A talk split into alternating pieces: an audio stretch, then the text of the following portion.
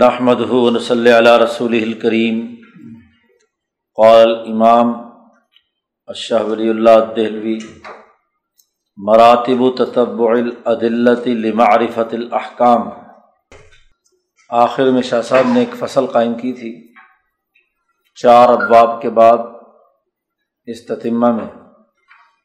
اور اس فصل کا عنوان یہ تھا کہ چند ایسے مسائل جن میں قلموں نے غلطی کی ہے، افہام، سمجھ اور بوجھ میں خرابی پیدا ہوئی ہے اور اسی طریقے سے تحریر کرنے میں اس حوالے سے بہت سی کمزوریاں یا کوتاہیاں ہوئی ہیں۔ تو ان مسائل کی نشاندہی شاہ صاحب نے یہاں کی تھی۔ دو بنیادی مسئلے پیچھے گزر چکے ہیں، جن پر شاہ صاحب نے گفتگو کی۔ ایک تو علامہ ابن ہضم کا جو نقطۂ نظر تھا کہ مطلقاً تقلید حرام ہے، اس کا رد کیا ہے شاہ صاحب نے اور بتلایا ہے کہ یہ تقلید حرام صرف ان لوگوں کے لیے ہے کہ جو مجتہد ہوں۔ ان کے چند بنیادی امور بیان کیے ہیں۔ ان کے علاوہ عام آدمی کے لیے لازمی اور ضروری ہے کہ چار مذاہب جو ہیں، بنیادی حنفی، شافی، حنبلی اور مالکی، ان میں سے کسی ایک کی تقلید کرنا عام آدمی کے لیے ضروری ہے۔ دوسری، یہ بات واضح کی تھی کہ دو مکتبہ فکر ہیں احکامات کے اخذ و استمباد کے۔ ایک محدثین کا طریقہ ہے اور ایک فقہا کا طریقہ ہے۔ تو دونوں طریقوں کو جمع کر کے، اکٹھا کر کے چلیں گے، تو پھر تو نتائج صحیح اور درست آئیں گے۔ اور اگر ایک طریقے کے انتہا پسندانہ تصورات غالب آ جائیں اور دوسرے طریقے کو سرے سے نظر انداز کر دیا جائے تو یہ رویہ بھی درست نہیں ہے۔ دونوں کے درمیان محدث کو کن کن امور کو پیش نظر رکھنا ہے اور ایک فقی کو اور تخریج کرنے والے کو کن کن پہلوؤں کو سامنے رکھنا ہے، یہ دونوں کے باہمی ملنے سے ہی دراصل صحیح اخذ و استباد کا نظام وجود میں آ سکتا ہے۔ اب ایک اہم ترین مسئلہ یہاں بھی بیان کیا ہے۔ نمبر تین پر۔ ومنہا ان تطب الکتابی و سننا ولاثار لمعرفت الحکام شرعیہ شرعی احکامات جاننے کے لیے کتاب، سنت یعنی احادیث اور آثار صحابہ اور تعبین کی تحقیق و تفتیش کر کے اخذ و استمباد تک پہنچنے کے چند بنیادی مراتب ہیں۔ درجات۔ ان درجات کو پیش نظر رکھنا بھی ضروری ہے۔ یہ تمام فقہی مذاہب کے یہاں اس حوالے سے گفتگو کی گئی ہے۔ شاہ صاحب نے اس کا گویا کہ قسم کا خلاصہ یہاں بیان کر دیا ہے۔ ایک مجتہد مطلق ہوتا ہے۔ یا امام شافی کے جو ماننے والے ہیں انہوں نے اس کے لیے مجتہد مستقل کا لفظ استعمال کیا ہے۔ احناف نے اس کے لیے مجتہد مطلق کا لفظ استعمال کیا ہے۔ پہلا درجہ اور اعلیٰ ترین درجہ یہی ہے۔ اس کے بعد مجتہد غیر مستقل منتصب یا مجتہد جو کسی مجتہد مطلق کے تابع ہو کر اشتہادات کرتا ہے۔ جی۔ وہ دوسرا درجہ ہے۔ اور تیسرا درجہ مجتہد فی المسائل ہے۔ تو انہیں مراتب کو شاہ صاحب یہاں بیان کر رہے ہیں۔ اعلیٰ سب سے اونچا مرتبہ یہ ہے کہ صلی لہو معرفت الحکام بالفعل او بالقوت القریبت من الفعل۔ انسان میں یہ صلاحیت اور استعداد حاصل ہو جائے کہ وہ بالفعل تمام کتاب و سنت پر غور و فکر کر کے احکامات کی معرفت اسے عملاً بالفعل حاصل ہو جائے۔ ایک ہوتی ہے استعداد انسان میں بالقوا کہ اس کی ذہنی استعداد طاقت اور قوت میں ہے کہ اس نے اپنی علمی ادراک سے چیزوں کو معلوم کر لیا۔ اور ایک اس کے بعد بالفعل عملاً بھی اس کے اندر یہ صلاحیت ہو کہ وہ ان تمام چیزوں پر غور و فکر کر کے مسائل اور احکام شرعیہ معلوم کر لے۔ تو سب سے اونچے درجے کی جو صلاحیت اور استعداد ہے ہاں جی جسے اجتہاد کہا جاتا ہے، اس کو شاہ صاحب نے کہا ہے کہ وہ بالفعل ہو یا ایسی قوت جو فعل کے بالکل قریب یعنی ذہنی اور علمی قوت بھی ہو، استعداد بھی ہو، اور بالفعل یہ صلاحیت بھی ہو کہ پورے قرآن حکیم کے اول سے آخر تک تمام آیات کے جو مطالب اور مفاہیم ہیں، ان پر بھی عبور حاصل ہو۔ لاکھوں احادیث کے معنی اور مفاہیم پر بھی اسے گرفت اور پوری کی پوری قدرت حاصل ہو۔ تمام صحابہ کے اقوال و آثار کی معرفت بھی اسے ہو کہ کس صحابی کا کیا قول اور کیا اس نے گفتگو کی ہے۔ اور پھر ان تمام کو بالفعل عملاً پیش نظر رکھ کر اس نے احکام و ہدایات جو نبی اکرم صلی اللہ علیہ وسلم نے دی ہیں یا شریعت نے دی ہیں، ان احکامات کو وہ اخذ کر سکے، بیان کر سکے، یہ صلاحیت ہے۔ شاہ صاحب کہتے ہیں، ما یتمکن بھی من جواب المستفتین فی الوقاع غالباً۔ جو بھی نئے واقعات یا مسائل پیدا ہوں اور لوگ استفتا کریں، جواب کے لیے ادھر متوجہ ہوں، تو اسے مکمل طور پر ہاں جی اس پر پوری طاقت اور قدرت حاصل ہو کہ وہ ہر بات کا جواب دے سکے۔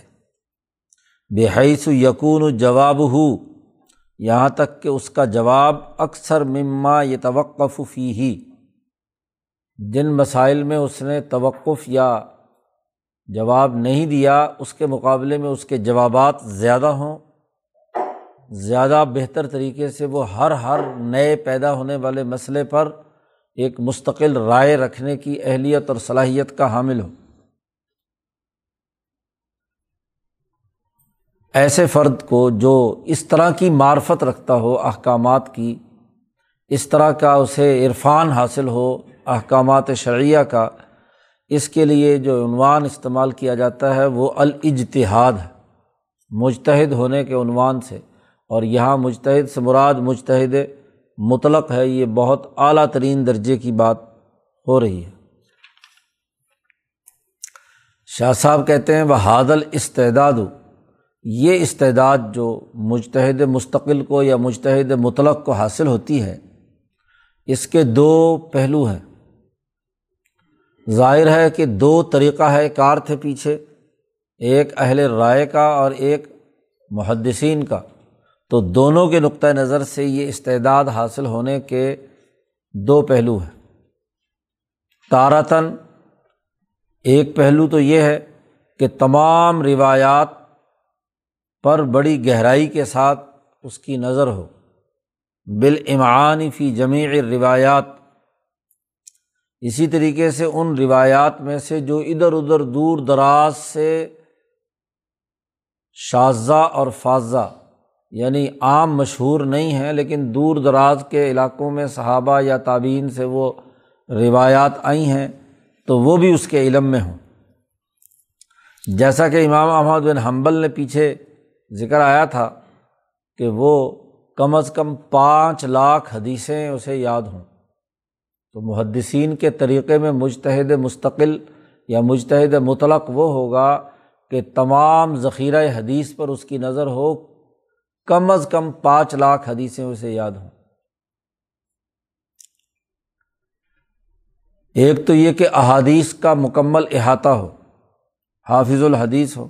ما ما لا ینفق من العاقل العارف باللغت من معرفت مواقع الکلام اسی کے ساتھ یہ بھی لازمی اور ضروری ہے کہ وہ مشتحد صاحب ایسے عقل مند اور اب عربی زبان کے اتنے ماہر ہوں کہ گفتگو کے جو مواقع اور بات کا جو اصل مطلب اور مفہوم ہے، ان تک انہیں پوری رسائی حاصل ہو۔ یعنی گویا کہ عربی زبان جس میں حضور صلی اللہ علیہ وسلم کی احادیث ہیں یا جو قرآن حکیم کی زبان ہے، تو اس میں اہل زبان کس لفظ یا کس جملے کو کن معنی اور مفہیم اور کن مواقع پر استعمال کرتے ہیں، اس کی عقلی صلاحیت اور استعداد بھی ہو اور اس کے اندر یہ عرفان بھی ہو کہ وہ ان تمام مواقع استعمالات کو سمجھ سکیں۔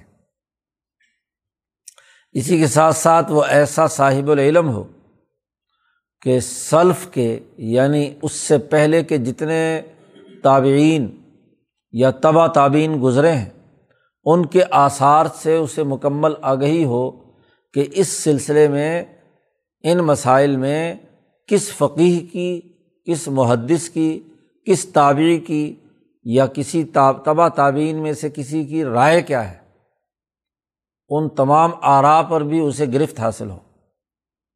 من طریق الجمعی بین المختلفات، کہ اگر احادیث میں اختلاف ہے تو جمع کرنے کا کسی تابی کا کیا نقطۂ نظر ہے، دوسرے تابی نے کیا بات کہی ہے تبا تعبین میں سے کس کا کیا نقطۂ نظر ہے، یہ بھی اسے معلوم ہو۔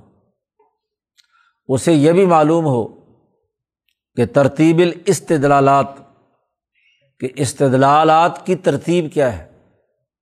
استدلالات کے دس طریقے جو پیچھے شاہ صاحب نے بیان فرمائے تھے، اخذ و استمباد کے حوالے سے، تو ان کی بات شاہ صاحب کر رہے ہیں کہ وہ استدلالات کے تمام طریقے بھی اسے معلوم ہوں، اس کی ترتیب بھی معلوم ہو۔ و نحوی ظالقہ اس کے علاوہ اور بے شمار علوم وہ اس کے سامنے ہوں جن کی تفصیلات پیچھے تیسرے باب میں شاہ صاحب نے محدثین کے حوالے سے بیان کی ہیں کہ محدثین کو ان ان چیزوں پر عبور ہونا ضروری ہے۔ تو ایک مجتہد مستقل جسے کہا جاتا ہے، تو وہ مجتہد مستقل جو امام شافی کی اصطلاح ہے اور احناف کی اصطلاح جو ہے مجتہد مطلق ہے۔ تو یہ مجتہد مستقل کی صلاحیت اور استعداد یہ ہے کہ احادیث کے پورے ذخیرے پر اس کے محل استعمال پر، اس حوالے سے آثار صلف پر مکمل اس کی نظر ہو، تو وہ مجتہد مطلق یا مجتہد مستقل کہلایا جائے گا۔ دوسرا طریقہ اصحاب تخریج کا ہے۔ اور شاہ صاحب کہتے ہیں، یہ استعداد کبھی حاصل ہوتی ہے۔ ایسے تخریج کے تمام طریقوں جن سے احکامات اخذ کیے گئے ہیں۔ تو ان تمام طریقوں کو مضبوطی سے جانتا ہو۔ بے احکامی ترک تخریج اعلیٰ مذہبی شیخ میں مشائق الفقہ۔ فقہ کے جو مشائق ان میں سے کسی ایک شیخ کے مذہب پر۔ مثلاً حنفی ہے تو امام ابو حنیفہ شافی ہے تو امام شافی یا امام مالک، یا امام احمد۔ ان کے جو طریقہ ہے تخریج ہیں قانون سازی کے جو طریقے ہیں، ان میں اسے پورا احکام حاصل ہو ہاں جی مکمل طور پر اس کو مضبوطی کے ساتھ اس پر پوری گرفت ہو۔ اسی کے ساتھ ساتھ اسے نبی اکرم صلی اللہ علیہ وسلم کی سنن و آثار کا بھی ایک خاصا بڑا ذخیرہ جملہ صالحہ ہاں جی اس کو معلوم ہو، اس کی معرفت حاصل ہو۔ اس انداز میں اس کو اتنا علم ضرور ہونا چاہیے ذخیرہ احادیث پر کہ اس کی کوئی بھی گفتگو، اس کی رائے یا اس کا قول وہ امت کے اجماع کے خلاف مت ہو۔ یہ طریقہ اصحاب التخریج کا ہے۔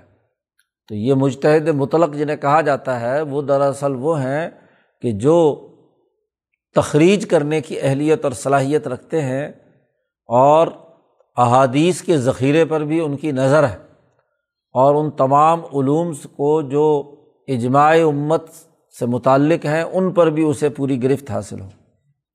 تو یہ دونوں طرح سے جو حاصل کی ہوئی استعداد ہے، اس کو مجتہد مستقل کہا جاتا ہے یا مجتہد مطلق کہتے کہتے ہیں، اجتہاد۔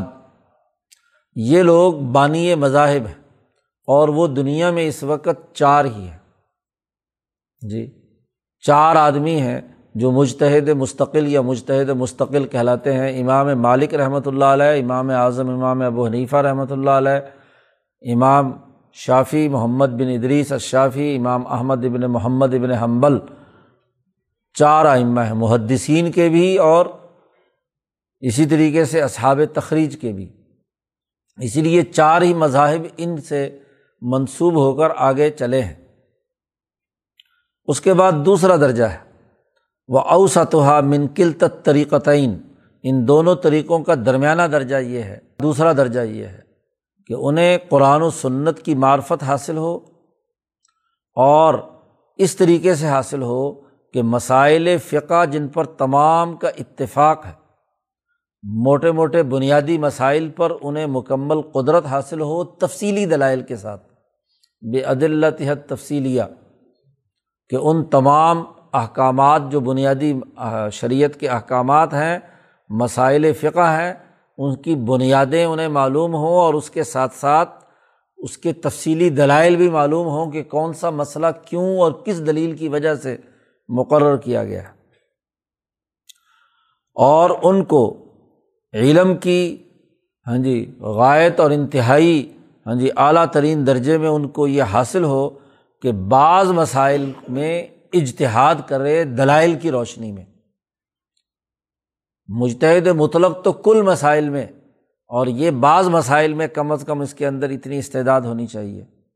اسی طرح جو بعض اقوال آئے ہیں، ان میں سے کسی ایک کو ترجیح دینے، اور اگر تخریجات یعنی ضمنی اور ذیلی قانون سازی ہوئی ہے تو اس کو پرکھنے، اس پر نقد و جرح کرنے اسی طریقے سے صحیح قول اور غلط قول کے درمیان فرق و امتیاز پیدا کرنے کی صلاحیتیں موجود ہوں۔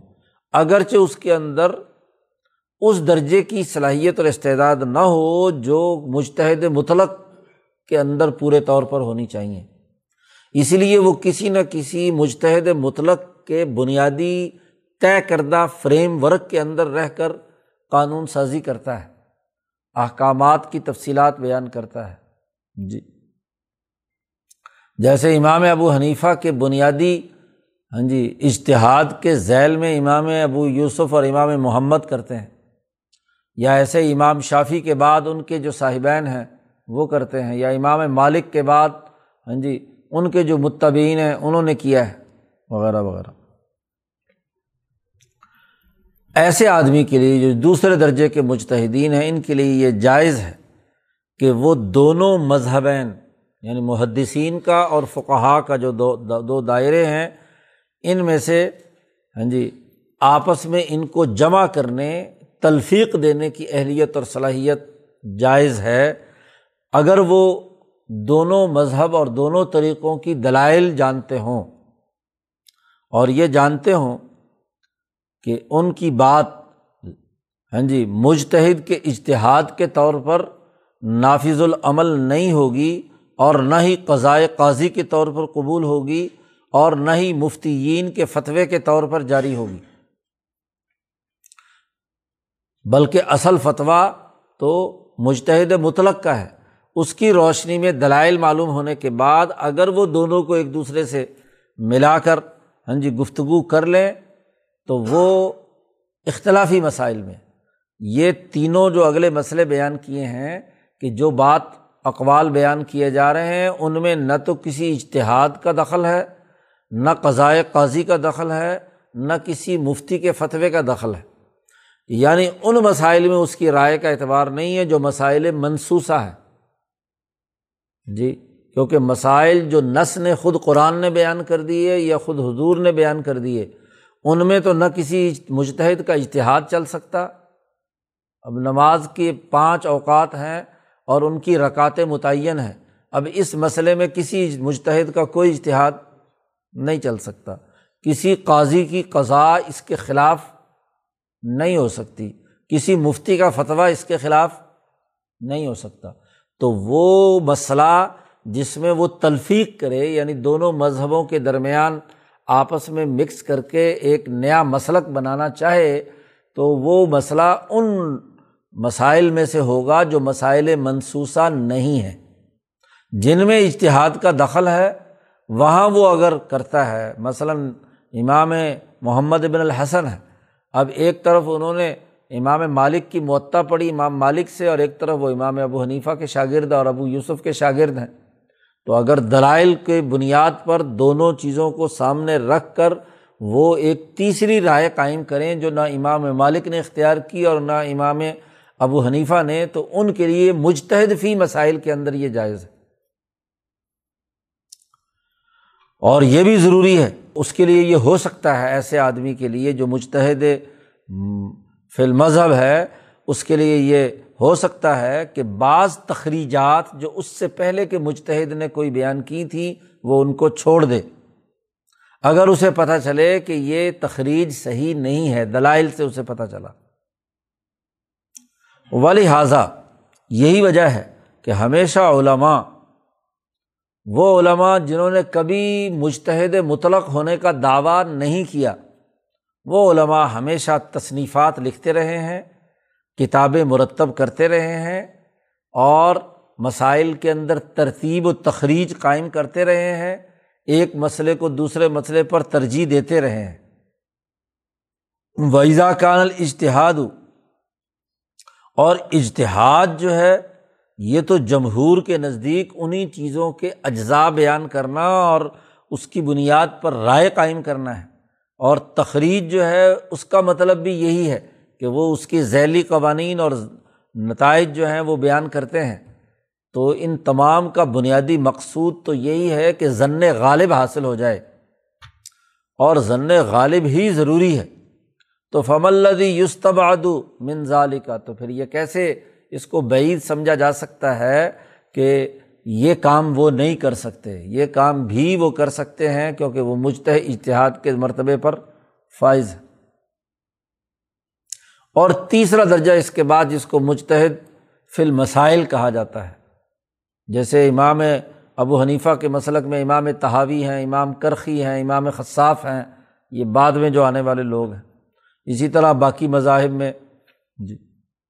وہ اماں دون ظالی کا من الناس، تو ان کے اگلے درجے میں، تیسرے درجے میں جو لوگ ہیں، تو ان کا مذہب فیما یارد و کثیرن عام طور پر اس میں ہے جو ان کے، جو اصحاب نے اختیار کیا، ان کے آبا و اجداد نے اختیار کیا، اس مذہب جس کی اتباع کی جا رہی ہے، ان کے اہل شہر نے اختیار کیا۔ تو وہ جو نئے واقعات وقوع پذیر ہوئے، ان میں وہ اپنے علاقے اور شہر کے مفتی کے فتح کے مطابق عمل کرتے ہیں، انہیں قضایا کے مطابق عمل کرتے ہیں جو وہاں کا قاضی ہے۔ یہ مجتہد فی المسائل والے ہیں جو اپنے اپنی جگہ پر قضات کے منصب پر فائز ہیں یا مفتی کے منصب پر فائز ہیں۔ انہوں نے اس مجتہد مطلق اور مشتحد منتصب یا جو مجتہد فی المذہب ہیں، ان کی آرا کو سامنے رکھ کر اپنے دور کے عدالتی مسائل اور اپنے دور کے ہاں جی استفتاعات کے جوابات دیے۔ تو یہ تین اجتہاد کے تین دائرے ہیں۔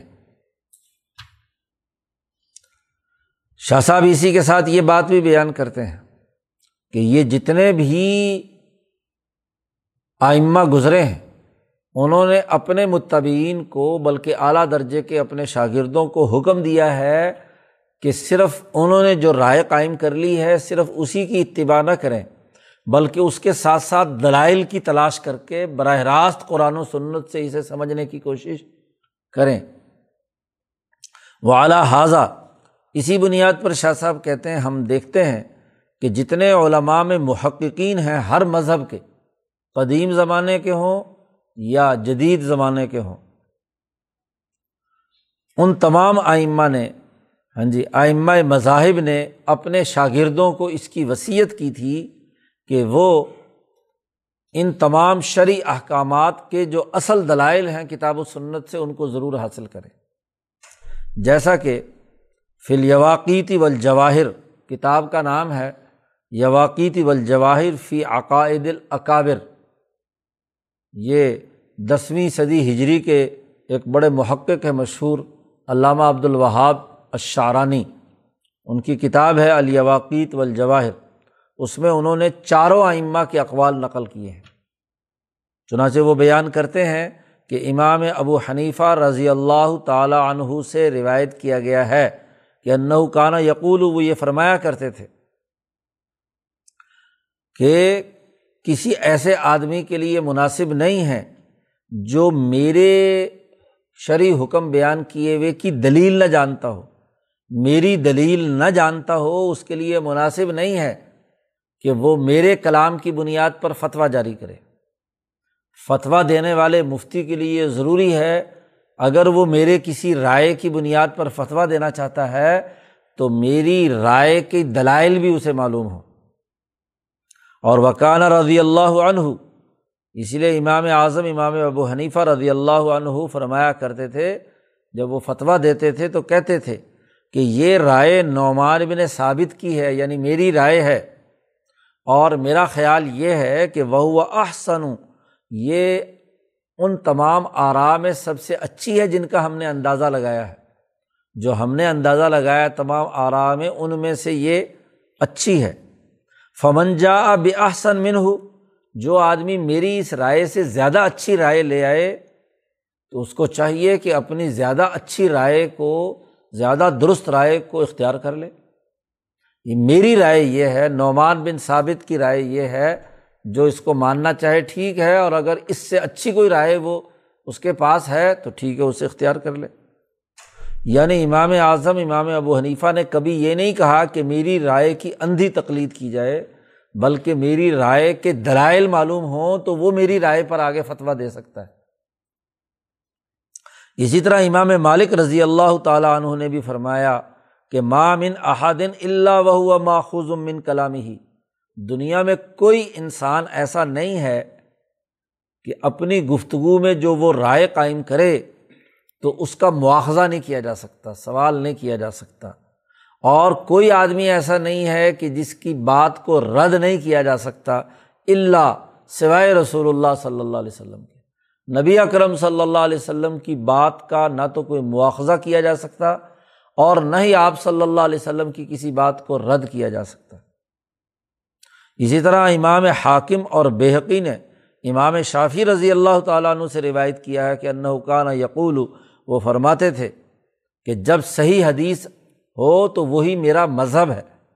اور ایک دوسری روایت میں یہ ہے کہ اگر میرے کلام میں تم حدیث کی مخالفت پاؤ تو حدیث پر عمل کرو اور میری بات اور میری گفتگو دیوار پر دے مارو۔ وزربو بے کلامی الحائط۔ دیوار پر دے مارو، اس بات رائے کو چھوڑ دو۔ ایک دن امام شافی نے اپنے شاگرد مزنی سے کہا تھا، یا ابراہیم ابراہیم مزنی ہے۔ ان سے کہا کہ میری ہر وہ بات جو میں کہوں، میری تقلید مت کرنا۔ اور ونظر فیضالی کا اس سلسلے میں خود اپنے آپ میں بھی غور و فکر کرنا۔ اس لیے کہ یہ دین کی بات ہے۔ اور دین کی بات میں یہ نہیں کہ تم میری اندھی تقلید کرنا شروع کر دو۔ اسی طرح کانا رضی اللہ عنہ یقول، امام شافی رضی اللہ عنہ فرماتے تھے کہ لاحجت فی قول احدین دون رسول اللہ صلی اللہ علیہ وسلم۔ رسول اللہ صلی اللہ علیہ وسلم کے علاوہ کسی آدمی کی بات حجت نہیں ہے۔ اگرچہ کتنی ہی کثرت سے لوگوں نے وہ کہی ہو، اور نہ کسی قیاس، نہ کسی اور چیز میں۔ اس لیے کہ اللہ اور اس کے رسول کی اطاعت کرنا لازمی اور ضروری ہے، اس کو تسلیم کرنا لازمی اور ضروری ہے، اس کے علاوہ کسی کو نہیں۔ چوتھے امام امام احمد امام احمد بن حمبل رضی اللہ عنہ فرماتے ہیں لئیسا احدم اللہ و رسول ہی کلام۔ اللہ اور اس کے رسول کے ساتھ کسی کا کلام بھی ہم پلہ نہیں ہو سکتا۔ کتنی اونچی رائے کیوں نہ قائم کرے؟ اور ایک آدمی کو خود امام احمد نے کہا، میری تقلید مت کرنا، نہ امام مالک کی تقلید کرنا، نہ امام اوزائی کی، نہ ابراہیم نقی وغیرہ کی، بلکہ احکامات کو حاصل کرنا جہاں سے ان لوگوں نے کتاب و سنت سے احکامات اخذ کیے ہیں۔ تو شاہ ولی اللہ صاحب نے چاروں ائمہ کے اقوال نقل کر کے کہا ہے کہ انہوں نے اپنے شاگردوں سے ہاں جی ان کی تفقع اور بصیرت کو بڑھانے کے لیے ان کو حکم دیا کہ ہمارے بیان کردہ مسائل کے دلائل کتاب و سنت سے براہ راست حاصل کرو۔ تو اس کا مطلب یہ ہے کہ اصل اجتہادی شان یہی ہے کہ انسان میں یہ صلاحیت ہو، خاص طور پر اونچے درجے کے جو لوگ ہیں، ان کے لیے لازمی اور ضروری ہے کہ وہ دلائل سے بخوبی آگاہ ہوں مجتحدانہ شان رکھتے ہوں۔ یہ چاروں کا قول نقل کرنے کے بعد کہا، فتویٰ دینے والے مفتی کے لیے لازمی ہے کہ وہ جو حکم جاری کر رہا ہے اس کی دلیل جانتا ہو ولام بغیل احدن کسی کے لیے یہ مناسب نہیں ہے کہ وہ فتویٰ دے۔ فتح شرعیہ میں گزشتہ علماء کے اقوال کو جب تک معلوم نہ کر لے، ان کے مذاہب معلوم نہ کر لے، اس کے دلائل معلوم نہ کر لے۔ فعین سوئلہ ان مسلطن اس سے کسی کسی مسئلے کا دریافت کیا جائے تو وہ یہ جانتا ہو کہ وہ علماء جن کے مذہب کو لوگوں نے اختیار کیا ہوا ہے، ان کا اس پر اتفاق ہے۔ تو فلاں باسب یقول تو پھر کوئی حرج نہیں ہے کہ وہ یہ کہے کہ حاضہ جائز و حاضہ لاجوز اگر متفقہ مسائل ہیں تو پھر اس سوال کے جواب میں وہ یہ کہہ سکتا ہے کہ یہ جائز ہے اور یہ ناجائز ہے۔ اور وہ جو یہ بات کہے مفتی صاحب، اس کے لیے ضروری ہے کہ وہ اعلیٰ سبیل الحکایہ نقل کرے کہ امام ابو حنیفہ نے یہ بات کہی ہے یا امام مالک نے یہ بات کہی ہے یا فلاں امام نے یہ بات کہی ہے۔ اس کو خود اپنی طرف منسوب کر کے خود جائز اور ناجائز کے فتوے جاری کرنے کی اجازت نہیں ہے۔ اور اگر وہ مسئلہ جس میں اختلافی بات ہے، تو وہاں جائز اور ناجائز کا لفظ استعمال نہیں کر سکتا۔ بلکہ کوئی حرج نہیں کہ وہ یوں کہے کہ فلاں فقی کی رائے میں یہ جائز ہے۔ اگر تو متفقہ چاروں آئمہ نے اس چیز کو جائز قرار دیا ہے، متفقہ ہے، پھر تو وہ کہہ سکتا ہے کہ جائز ہے۔ وہ بھی اعلیٰ صبیر الحکایہ۔ ہاں جی اور اگر اختلافی مسئلہ ہے، تو پھر جس کے قول کے مطابق وہ فتویٰ دے رہا ہے، وہ کہے کہ اس کے قول کے مطابق جائز ہے۔ اور اسی طریقے سے وہ فی قولی فلان لا جوزو اور فلاں آدمی فقی کے قول کے مطابق یہ جائز نہیں ہے۔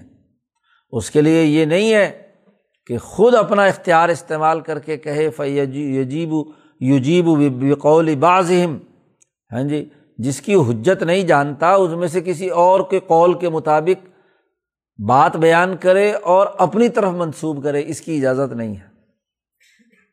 چنانچہ اس پر چھ دلائل مزید اکٹھے کریے، کیے ہیں، جو علمائے محققین نے بیان کیے ہیں۔ حضرت امام ابو یوسف اور امام ظفر وغیرہ رحمہ اللہ، سم اللہ سے یہ بات روایت ہے کہ وہ کہتے تھے کہ لا الحدن کسی آدمی کے لیے حلال نہیں ہے کہ این یفتیا بقولنا۔ ہماری کسی بات پر فتویٰ جاری کرے، جب تک اسے یہ معلوم نہ ہو جائے معلوم یا عالم من عین قلنا۔ ہم نے یہ کن دلائل کی روشنی میں یہ بات کہی ہے؟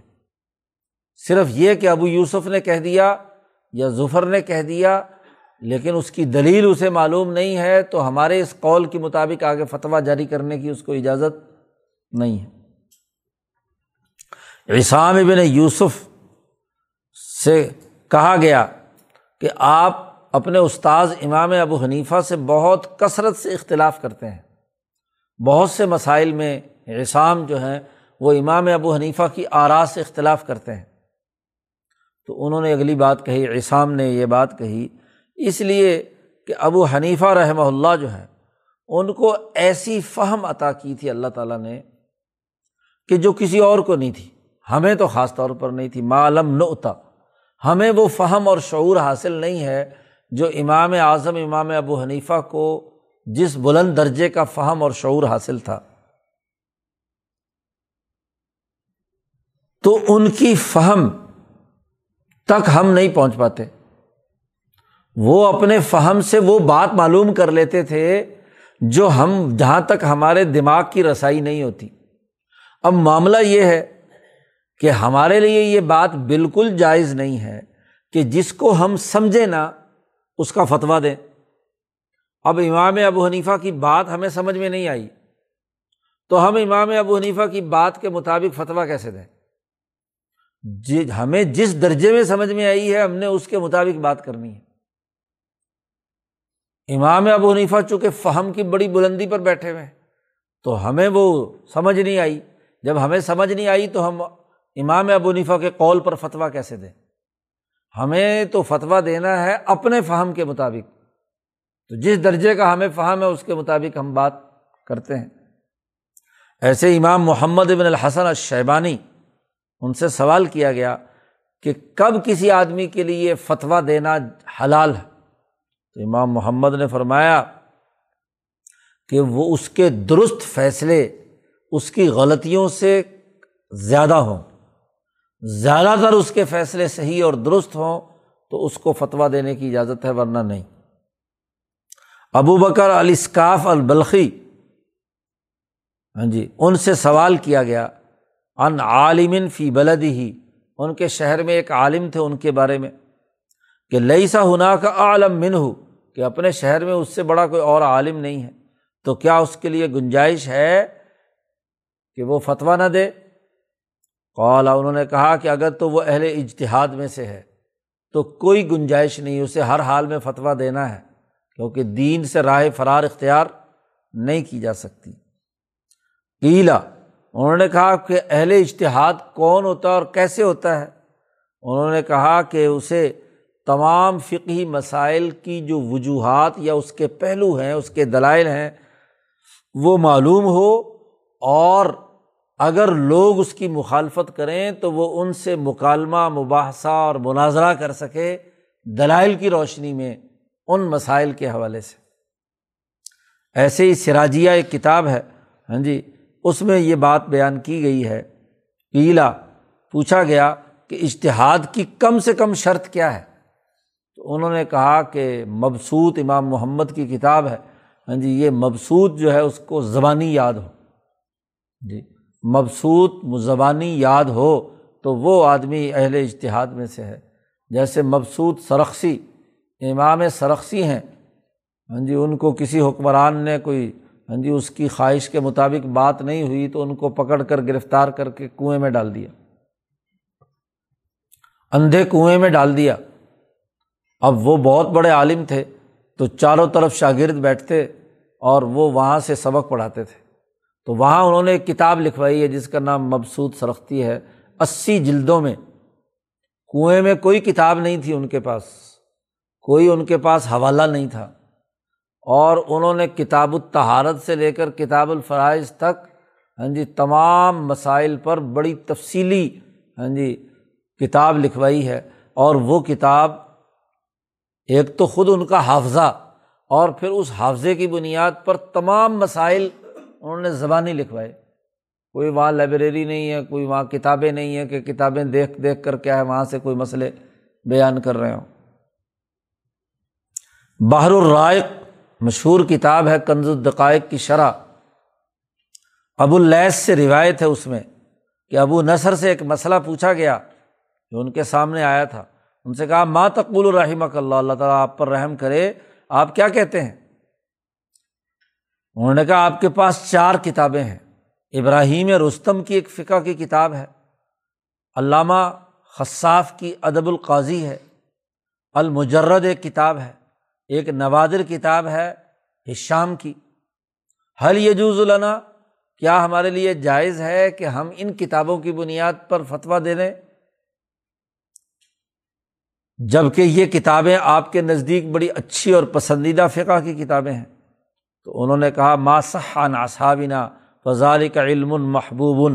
جن جو باتیں ہمارے اصحاب فقہ احناف کے یہاں صحیح ہیں، یہ علم ہمیں محبوب ہے، مرغوب ہے، پسندیدہ ہے۔ لیکن جہاں تک فتوے کی بات ہے، تو میں کسی کے لیے اس وقت تک فتویٰ دینے کو جائز نہیں سمجھتا۔ جب تک کہ وہ جو فتویٰ دے رہا ہے، اس کا اسے مکمل فہم و شعور حاصل نہ ہو جائے۔ اور وہ لوگوں کے بوجھ کو برداشت کرنے کی اہلیت نہ رکھتا ہو، اس وقت تک فتویٰ نہیں دے سکتا۔ فنکانت مسائل، قد قد اشتہارت مسائل مشہور ہیں، ظاہر ہیں اور بڑے مشہور ہیں، تو پھر امید کی جا سکتی ہے کہ وہ اس پر اعتماد کیا جا سکتا ہے۔ ہاں جی کہ وہ فتویٰ دے، کیونکہ مشہور مسائل اس نے آگے بیان ہی کرنے ہیں، تو وہ کر سکتا ہے۔ لیکن یہ تو ہے فقہا کے لیے۔ مجتہدین کے لیے کہ وہ تمام احکامات شرعیہ کے جو بنیادی دلائل ہیں قرآن و سنت سے وہ جانتا ہو لیکن عام آدمی کے لیے لازمی اور ضروری ہے کہ وہ اپنے شہر کے مفتی کے فتوے پر عمل کرے، جو فتویٰ بھی ملے۔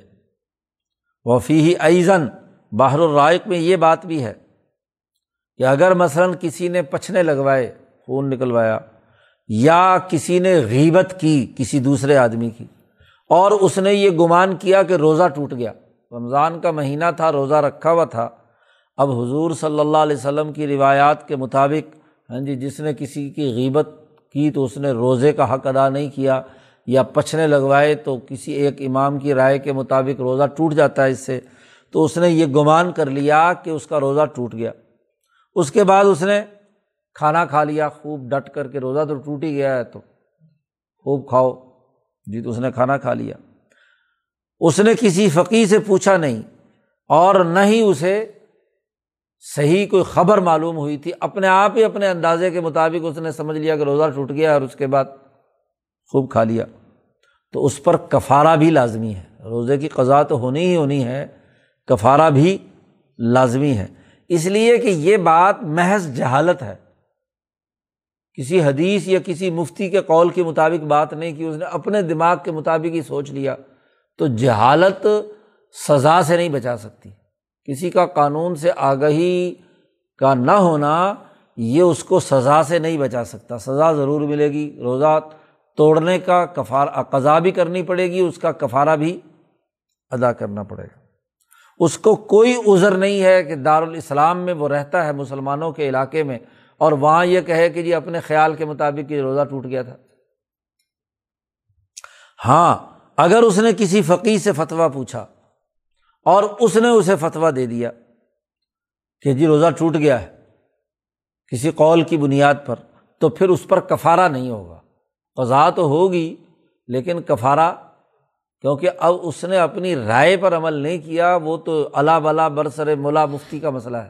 مفتی نے کیا کہا ہے؟ تو اس مفتی کے مطابق اس نے کام کیا ہے۔ اس لیے کہ عامی آدمی پر لازمی اور واجب ہے کہ وہ عالم ربانی کی تقلید کرے۔ ہاں جی خاص طور پر جب اس کے فتوے پر اعتماد کیا جاتا ہو۔ پکانا معذوراً، اب اگر مفتی کے فتوے پر اس نے عمل کیا ہے تو پھر وہ خود معذور ہے جو اس نے حرکت کی ہے۔ اور اگر مفتی سے غلطی ہوئی ہے جو اس نے فتویٰ دیا تھا۔ جی مفتی سے وہ انکان المفتی مفت ان فیما آفتہ جو اس نے فتویٰ دیا تھا۔ اور اس سے کسی نے پوچھا بھی نہیں تھا، اسے بات معلوم ہوئی تھی اس کے مطابق۔ مثلاً، مفتی صاحب کو یہ ہاں جی حضور صلی اللہ علیہ وسلم کی حدیث معلوم ہوئی کہ ہاں جی پچھنے لگانے والا بھی اور لگوانے والا بھی ان کا روزہ ٹوٹ جاتا ہے۔ یہ حدیث انہیں پہنچی۔ یا نبی اکرم صلی اللہ علیہ وسلم کا یہ قول پہنچا کہ غیبت کرنے سے روزہ ٹوٹ جاتا ہے۔ اب اسے یہ معلوم نہیں کہ یہ حدیث منسوخ ہو چکی ہے یا اس میں کوئی تعویل ہے، تو پھر بھی ان پر کفارہ نہیں ہے کیونکہ مفتی کو غلطی لگ گئی ہے۔ فلاں کفالت علامہ اس لیے کہ حدیث کا جو ظاہری ہے وہ تو واجب العمل ہے۔ اب یہ نہیں معلوم تھا کہ یہ حدیث منسوخ ہو چکی ہے۔ امام ابو یوسف رحمۃ اللہ علیہ فرماتے ہیں کہ نہیں، معلوم ہونا چاہیے تھا، فتویٰ کس بات کا دے رہا ہے وہ؟ ہاں جی تو اس نے اگر غلط فتویٰ دیا ہے تو کفارہ ہوگا۔ اس لیے کہ عامی پر خود براہ راست حدیث پر عمل کرنے کی اجازت نہیں ہے، کیونکہ اسے ناسخ و منسوخ کا پتہ نہیں ہے۔ وہ کسی ایسی حدیث پر عمل کر دے جو منسوخ ہو چکی ہے، پہلے تھی۔ اب اس پر عمل کر رہا ہے تو ہر عام آدمی کو براہ راست حدیث پڑھ کر خود عمل کرنے کی اجازت نہیں ہے۔ ممکن ہے کہ وہ حدیث منسوخ ہو چکی ہو یا اس میں تعویل ہو، اس کا مطلب کچھ اور ہو۔ اب یہ ایک جزیہ بیان کیا گیا ہے کہ عامی آدمی کو تقلید کرنی ہے اپنے علاقے کے مفتی کی۔ اسی طرح ایک دوسرا جزیہ بیان کیا کہ مثلاً کسی آدمی نے اپنی بیوی کو ہاتھ لگایا یا شہوت کے ساتھ بوسا لیا یا اس نے سرما ڈالا اور اس کا اپنا گمان یہ ہے کہ اس سے میرا روزہ ٹوٹ گیا۔ ذنا انا رالی کا اس نے کا گمان یہ ہے کہ اس سے اس کا روزہ ٹوٹ گیا ہے۔ اور پھر اس نے خوب افطار کر کے کھانا کھا لیا۔ تو فعال کفارہ اس پر کفارہ لازمی ہے۔ ہاں اگر کسی فقیر سے فتویٰ پوچھا تھا اور اس نے ہاں جی روزہ ٹوٹنے کا حکم دیا تھا یا اس کے پاس کوئی حدیث آئی تھی، تو اس حدیث کی روشنی میں اس نے یہ بات کہی ہے، تو پھر کفارہ نہیں ہوگا، لیکن قضا کرنی پڑے گی۔ اسی طرح ایک تیسرا مسئلہ بھی بیان کیا گیا ہے بحر الرائق میں۔ کہ اگر کسی آدمی نے زوال سے پہلے روزے کی نیت کر لی اور پھر روزہ توڑ دیا، تو امام ابو حنیفہ رحمۃ اللہ علیہ کے یہاں اس پر کفارہ لازمی نہیں ہے۔ صاحبین کے یہاں کفارہ لازمی ہے، ایسے ہی محیط میں ہے۔ وقت علم حاضہ شاہ صاحب نے یہ ساری باتیں نقل کرنے کے بعد کہا کہ ان تمام باتوں سے یہ بات معلوم ہوئی کہ عام آدمی کو اپنے علاقے کے مفتی کے فتوے پر عمل کرنا ہے۔ از خود اس کو براہ راست چیزوں کو سامنے رکھ کر عمل نہیں کرنا۔ وفی ایزن بحر الرائق میں یہ بھی لکھا ہے باب قضائل فوائد میں کہ اگر ایک آدمی عام آدمی ہے لئی صلاح مذہب المعین کوئی مذہب معین اس کا نہیں ہے، تو اپنے علاقے کے مفتی کے مذہب کے مطابق عمل کرے گا۔ جیسا کہ اس کی تصریح کی گئی ہے۔ فعین افتاح اسے فتویٰ دیا، کسی حنفی نے مثلاً عصر اور مغرب دوبارہ دہرانے کا، تو اس کے مطابق عمل کرے۔ اور اگر شافی نے اسے فتویٰ دیا ہے، تو ان کو اعادہ نہ کرے۔ اور ولا عبرات برا یہی اس کی اپنی رائے کا کوئی اعتبار نہیں ہے۔ ہاں جی و علم یستفتی احدن کسی نے فتویٰ نہیں دیا، اس کی اپنی رائے خود اپنی طرف سے بنا لی ہے اس کا اعتبار کوئی نہیں ہے۔ اور ضرور کسی نہ کسی مذہب کے اعتبار سے اگر بات ہے تو پھر تو ٹھیک ہے۔ ہاں جی نماز اس کی ہو جائے گی، ولا عادت علیہ۔ علامہ ابن صلاح نے لکھا ہے کہ جس آدمی نے موجود امن شافیہ تھی شافی لوگوں سے ایک حدیث ایسی نظر سے گزری جو ان کے مذہب کے مخالف ہے۔ تو نظارہ، دیکھے کہ اگر تو اس کو مشتحد مطلق ہونے کی حیثیت سے صلاحیت اور استعداد حاصل ہے، یا کم از کم اس باب میں یا اس مسئلے میں اسے یہ صلاحیت حاصل ہے، تو کان الح الاستقلال بالعملی بھی۔ جی تو اسے مستقل طور پر اس حدیث پر عمل کرنا جائز ہے۔ مخالفت حدیث کرنا اس کے لیے بھاری گزرتا ہے۔ اس کے بعد کہ وہ بحث کرے اور کوئی مخالفین میں سے کوئی اس کو جواب شافی نہ دے سکے، تو اس کو چاہیے کہ وہ عمل کرے اس پر۔ ان عاملہ بھی امام المستقل غیر الشافی۔ امام شافی کے علاوہ کوئی اور امام اس پر عمل کر رہا ہے۔ وہ یقون و حاضہ عذر اللہ فطر کی مذہب امام ہی ہاؤنا اپنے مذہب کے امام کی رائے چھوڑ کر دوسرے پر رائے عمل کر سکتا ہے۔ اس کو امام نبوی نے اچھا قرار دیا ہے اور اس کی تائید کی ہے۔ بہرحال ایک عامی آدمی ہے۔ شاہ صاحب نے یہاں بات واضح کر دی۔ وہ اپنے علاقے کے مفتی کے فتوے پر عمل کرے گا۔ اور جو مجتہدین ہیں اور مفتیین ہیں، ان کے لیے لازمی ہے کہ جب تک اپنے مذہب کے جو احکامات شرعیہ ہیں، ان کے دلائل معلوم نہ کر لے، اس وقت تک اسے فتویٰ دینے کی اجازت نہیں۔ ہے اس لیے مفتی کے لیے مشتحد ہونا بڑا ضروری ہے۔ اس لیے ہمارے استاذ مفتی اعظم مفتی ولی حسن صاحب کہا کرتے تھے، ہم آج کل مفتی نہیں ہیں۔ ہم تو ناقل فتح ہیں۔ مفتی ہونے کے لیے تو مجتحد ہونا شرط ہے۔ مجتحد جب تک نہ ہو، اور وہ فرماتے تھے کہ مجتحد اس زمانے میں یا تو امام ربانی حضرت مولانا رشید احمد گنگوہی تھے، اور یا ان کے بعد تربیت یافتہ مفتی اعظم مفتی کفیت اللہ تھے، جن کو وہ جو فقی النفس تھے۔ ہاں جی ان کا پورا احاطہ تھا۔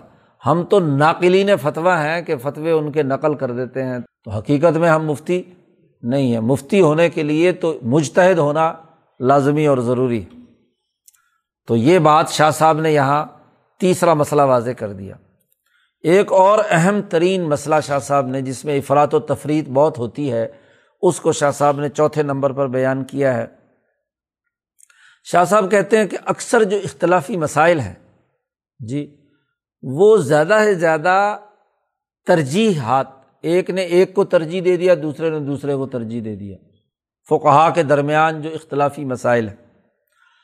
شاہ صاحب کہتے ہیں، چوتھا مسئلہ یہ ہے کہ جو فقہا کے درمیان اکثر اختلافات پائے جاتے ہیں، خاص طور پر ان مسائل میں اختلافات پائے جاتے ہیں جن میں اختلاف صحابہ میں بھی تھا۔ دونوں طرف صحابہ تھے۔ تو صحابہ میں اختلاف تھا، تو ان چار فقہ میں اختلاف ہے۔ ورنہ کوئی ایسا مسئلہ نہیں کہ جس پر صحابہ کا اجماع ہو اور اس میں یہ چاروں آئمہ جو ہیں، امام اعظم، امام ابو حنیفہ، امام مالک شافی اور احمد، ان کا اختلاف کوئی ایسا مسئلہ نہیں ہے۔ صحابہ کا متفقہ مسئلہ ان کا بھی متفقہ مسئلہ ہے۔ صحابہ کا جس میں اختلاف تھا، وہاں ایک نے ایک صحابی کی رائے لے لی، دوسرے نے دوسرے صحابی کی۔ جیسے مثلاً تقبیرات تشریق ہیں، کتنے دن کہنی ہے تو ایک نے ایک رائے لی ہوئی ایک نے ایک رائے لی ہوئی اسی طرح عیدین کی تقبیرات کتنی پڑھنی چاہیے؟ ایک رکعت میں کتنی دفعہ اللہ اکبر زائد تقبیرات کہنی ہے اسی طرح جو محرم ہے، احرام کی حالت میں ہے، اس کا نکاح جائز ہے یا ناجائز؟ صحابہ میں اختلاف ہے۔ ایسے ہی تشہد نماز میں کون سا پڑھنا چاہیے؟ عبداللہ ابن عباس والا یا عبداللہ ابن مسعود والا؟ بسم اللہ الرحمٰن الرحیم تراوی کے اندر یا نفلوں کے اندر یا نماز میں بلند آواز سے پڑھنی چاہیے ہر صورت کے شروع میں یا آہستہ آواز سے پڑھنی چاہیے اس میں صحابہ میں اختلاف ہے۔ اسی طرح آمین اونچی آواز سے کہنی چاہیے یا آہستہ آواز سے کہنی چاہیے۔ ایسے ہی ہاں جی وطر اور دو ہاں جی، دفعہ کہنے میں اقامت کے حوالے سے۔ جیسے اب حرمین میں ایک ایک دفعہ اشد اللہ الہ الا اللہ کہا جاتا ہے اور امام ابو حنیفہ کے نزدیک دو دو دفعہ ہے وغیرہ وغیرہ۔ یہ وہ تمام مسائل ہیں جن میں ایک نے ایک قول کو ترجیح دی ہے، دوسرے نے دوسرے قول کو ترجیح دی ہے۔ اور ان تمام مسائل میں یہ بات سمجھ لینی چاہیے کہ اصل مشروعیت میں تو کسی کا کوئی اختلاف نہیں ہے۔ اختلاف جو ہے وہ یہ کہ ان میں سے اولا کون سا ہے، بہتر کون سا ہے۔ ان کے اس اختلاف کی مثال ایسے ہی ہے جیسے قاریوں کی قرأت کے اختلاف کی مثال ہے کہ سات سبا قرأت ہے قرآن کی، تو ہر ایک قاری نے ایک نقطۂ نظر سے قرأت کی ہے، تو اولا غیر اولا کا معاملہ ہے۔ اور اس باب میں انہوں نے بہت ساری ہاں جی تعلیلات اور علتیں بھی بیان کی ہیں کہ صحابہ میں اختلاف تھا۔ اور جب صحابہ میں اختلاف تھا، تو صحابہ کے بارے میں یہ طے شدہ ہے کہ صحابہ تو کلحم عدول، تمام صحابہ عدل کرنے والے ہیں۔ حضور نے فرمایا بیا یہ ہم تم احتدئی تم کسی ایک صحابی کی ابتدا کر لو تو تم ہدایت پا جاؤ گے۔ اس یہی وجہ شاہ صاحب کہتے ہیں کہ ہمیشہ علماء مسائل میں مفتیین کے فتح مسائل اجتہادیہ میں مفتیین کے فتح کے جواز کے حوالے سے بھی رائے دیتے رہے ہیں اور قاضیوں کے ہاں جی فیصلوں کو بھی تسلیم کرتے رہے ہیں۔ اور بسا اوقات وہ عمل کرتے رہے اپنے مذہب کے خلاف بھی ایسے اختلافی مسائل میں۔ اس لیے ان مسا، مقامات میں تمام آئین، آئمہ مذاہب کو آپ دیکھیں گے کہ وہ ہاں جی یہ بات بیان کرتے ہیں کہ اپنے قول کی وہ تصحیح کرتے ہیں اور اختلاف کو بھی مانتے ہیں۔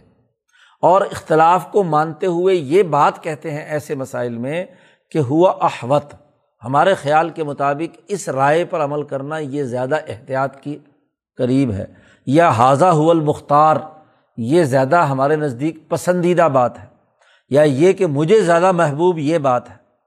اور یا یوں کہتے تھے کہ ہم ہم تک جو بات پہنچی ہے وہ یہی ہے، دوسروں کے یہاں دوسری بات ہو۔ تو یہ بہت کثرت سے یہ جملہ آپ کو ملے گا۔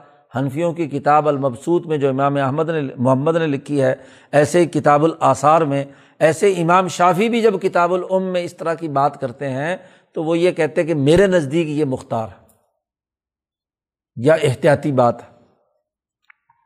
شاہ صاحب کہتے ہیں کہ ہمیشہ شروع کے تمام علماء ایسے اختلافی مسئلوں میں ایک دوسرے سے جھگڑتے نہیں تھے۔ بس زیادہ سے زیادہ یہی تھا کہ ترجیح ایک صحابی کے کال کو دے دی، دوسرے نے دوسرے صحابی کے کال کو دے دی۔ لیکن ان کے بعد ایسے جانشین وجود میں آئے خلفن، نااہل قسم کے لوگ بعد میں آ گئے۔ ہاں جی کہ جنہوں نے اپنے فقی مذاہب والے جو آئمہ تھے، ان کے کلام کا اختصار لکھا اور اس سے اختلافات مضبوط ہونا شروع ہو گئے، طاقتور بننا شروع ہو گئے۔ اور وہ سبت اور وہ بڑی ہاں جی مضبوطی سے اپنے آئمہ کے مختارات پر عمل درآمد کرنے لگے۔ جو ان کو سلف سے روایت چیزیں معلوم ہوئی تھی تو اپنے مذہب کے جو اصحاب ہیں ان کی بات کو مضبوطی سے پکڑنے لگے اور اس دائرے سے کسی بھی حالت میں نکلنے کو اپنے لیے درست نہیں سمجھا۔ شاہ صاحب کہتے ہیں اس کی بھی ایک وجہ ہوتی ہے۔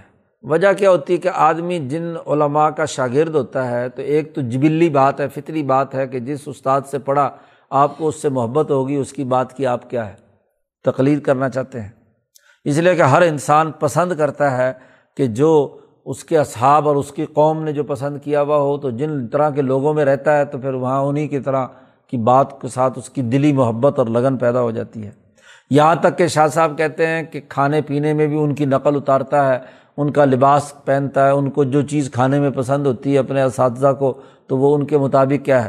ہاں جی کھانے پینے کی چیزوں کو پسند کرتا ہے۔ یا تو جبلی اور فطرت کی وجہ سے یہ بات ہے۔ یا بسا اوقات یہ ہوا کہ کسی کو شاگرد کو اپنے استاذ کے جو دلائل ہیں ہاں جی ان دلائل کو دیکھنے کے بعد، ان کی مضبوطی کو دیکھتے ہوئے اپنے اندر ہاں جی حملہ آور والی صلاحیت پیدا ہوگی کہ اچھا ہمارے امام کی دلیل تو بڑی مضبوط ہے، تو وہ دوسروں پر حملہ آور ہونے لگے۔ یا اسی طرح کے کچھ اسباب۔ تو اس کے نتیجے میں بعض لوگوں نے اسے تعصب اور گمراہی سمجھا۔ تو حالانکہ ان کی بات ہاں جی پہلے جو آئمہ تھے، ان کے پیش نظر یہ تعصب اور گمراہی نہیں تھی، لیکن انہوں نے دوسرے فریق کی رائے کو گمراہی سمجھ کر اس کا رد کرنا ضروری سمجھا، اس لیے وہ اختلافات جو ہے نا وسیع ہوتے چلے گئے۔ اب وہ مسائل جو اس طرح کے تھے، ان کو شاہ صاحب چند کی یہاں مثال بیان کر رہے ہیں۔ شاہ صاحب کہتے ہیں، جیسے صحابہ اور تعبین اور ان کے بعد، کچھ لوگ جو ہے بسم اللہ پڑھنے کو پسند کرتے ہیں اور کچھ لوگ بسم اللہ پڑھنے کو پسند نہیں کرتے۔ مطلب نماز کے اندر تلاوت کرنی ہے فقرہ مات من القرآن، تو قرآن پڑھنا شروع کیا ہے، بسم اللہ پڑھو یا نہ پڑھو۔ بعض لوگ اسے بلند آواز سے پڑھتے ہیں، بعض لوگ بلند آواز سے نہیں پڑھتے۔ بعض لوگ فجر میں قنوت پڑھتے تھے صحابہ، اور بعض صحابہ فجر میں قنوت نہیں پڑھتے تھے۔ بعض لوگ جو ہیں، حجامت کرانے اور نقصیر پھوٹ جائے یا قے ہو جائے تو اس میں وضو کو ضروری سمجھتے تھے بعض صحابہ، جیسے عبداللہ بن مسعود وغیرہ اور دوسرے لوگ اس کے لیے وضو ضروری نہیں سمجھتے تھے۔ ہاں جی۔ اسی طرح بعض لوگ جو ہیں، جیسے وہ احادیث کی روایات ہے کہ اپنی شرمگاہ کو چھونے، عورت کو شہوت سے چھونے سے وضو ٹوٹ جاتا ہے، تو وہ وضو کرتے تھے اور کچھ لوگ وضو نہیں کرتے تھے۔ کچھ لوگ جو ہے آگ کی پکی ہوئی چیزیں کھا کر وضو کرتے تھے اور کچھ نہیں کرتے تھے۔ اسی طرح اونٹ کا گوشت کھا کر کچھ لوگ وضو کرتے تھے اور کچھ لوگ وضو نہیں کرتے تھے۔ یہ اختلافی مسائل ہیں۔ حادیث کی کتابوں میں ان پر تفصیل سے گفتگو ہوئی ہوئی ہے۔ ان تمام تر اختلافات کے ہونے کے باوجود ان کے اندر وسعت نظر اتنی تھی فقہ میں کہ بعض دوسروں کے پیچھے نماز پڑھتے تھے۔ حالانکہ ان کے ہم مسلک نہیں ہیں۔ مثلاً امام ابو حنیفہ رحمۃ اللہ علیہ اور ان کے شاگرد۔ اسی طرح امام شافی رحمۃ اللہ علیہ۔ یہ لوگ جب حرمین شریفین جاتے تھے تو مدینہ کے اماموں کے پیچھے نماز پڑھتے تھے۔ اب مدینہ کے امام جو ہے عام طور پر امام مالک کے مذہب کو ماننے والے تھے۔ اور وہ ان قانون، اگرچہ آئمہ مالکیہ کے ہاں بسم اللہ بالکل نہیں پڑھی جاتی ہاں جی نہ سرن، نہ جہرن۔ تو وہاں پڑھی جاتی تھی تو اب وہ اس کے باوجود کہ وہ امام دوسرے مسلک پر عمل کر رہے ہیں، لیکن پھر امام، باقی ائمہ جتنے بھی حرمین جاتے ہیں، ان کے پیچھے نماز پڑھتے ہیں، کوئی جھگڑے کی بات کبھی نہیں ہوئی۔ اسی طرح کہتے ہیں کہ ہارون الرشید خلیفہ وقت بھی تھے، اور جامع مسجد جو تھی دمشق میں ہاں جی اپنے مقام خلافت میں، وہاں کی نماز کی امامت خود ہارون الرشید کراتے تھے۔ اور وقد تاجامہ ہاں جی وہ پچھنے لگواتے تھے۔ اور وضو نہیں کرتے تھے امام مالک کے یہاں اور وہ نماز پڑھا رہے ہیں، ہارون الرشید۔ تو فصل الامام ابو یوسف خلفہ ہو امام ابو یوسف جو قاضی القضات ہے، جن کے نزدیک پچھنے لگوانے سے وضو ٹوٹ جاتا ہے اور وضو کرنا ضروری ہے خون نکلنے سے، تو امام ابو یوسف ہارون الرشید کے پیچھے نماز پڑھتے تھے۔ اور کبھی انہوں نے وہ نماز دوبارہ نہیں لوٹائی۔ اس لیے کہ امام مالک کا فتویٰ موجود تھا کہ پچھنے لگوانے کے بعد وضو کرنا کوئی لازمی اور ضروری نہیں ہے۔ اسی طرح امام احمد بن حنبل، جن کے نزدیک نقصیر پھوٹ جائے یا پچھنے لگوائے جائیں حجامہ کروایا جائے، تو پھر وضو کرنا لازمی ہے امام احمد بن حنبل کے نزدیک۔ تو ان سے کہا گیا کہ امام جو ہے، اگر اس کا خون نکل آئے اور اس نے وضو نہ کیا ہو، تو کیا آپ اس کے پیچھے نماز پڑھ لیں گے؟ اب امام احمد کا مسلک تو یہ تھا کہ اگر خون نکل آئے تو وضو ٹوٹ جاتا ہے، وضو کرنا چاہیے۔ تو امام احمد بن حنبل سے پوچھا گیا کہ کیا آپ ایسے امام کے پیچھے نماز پڑھ لیں گے جس کا خون نکل آئے جسم میں سے اور اس نے وضو نہ کیا ہو؟ تو امام احمد نے کہا وہ عجیب آدمی کئی فلاح وسلی خلف الامام مالک؟ امام مالک کے پیچھے میں نماز کیوں نہیں پڑھوں گا؟ کیونکہ امام مالک کے نزدیک وضو کرنا لازمی اور ضروری نہیں۔ اور امام سعید ابن المسیب نماز پڑھا رہے ہوں تو میں ان کے پیچھے نماز نہیں پڑھوں گا۔ یہ کیسے ہو سکتا ہے؟ یہ وسعت نظر تھی۔ اسی طرح روایت کیا گیا ہے کہ امام ابو یوسف اور محمد عیدین کی نماز میں وہ تکبیر پڑھتے تھے، تکبیر حضرت عبداللہ ابن عباس کی عیدین میں۔ حالانکہ احناف کے یہاں جو مسئلہ ہے، وہ تکبیر حضرت عبداللہ ابن مسعود والی پڑھتے ہیں۔ جی لیکن ابن عباس کی تکبیر کیوں پڑھتے تھے؟ اس لیے کہ ہارون الرشید امام مالک کے مسلک پر تھا اور وہ ابن عباس کی وہ پڑھتے تھے اور خود ہارون الرشید عباسی بھی تھا۔ تو عباسی ہونے کی وجہ سے اپنے دادا کے ہاں جی سنت پر وہ عمل کرنا چاہتے تھے تو وہ اس کے مطابق امام یوسف بھی ان کے پیچھے نماز پڑھتے تھے تو تقبیر ابن عباس ہی کہتے تھے۔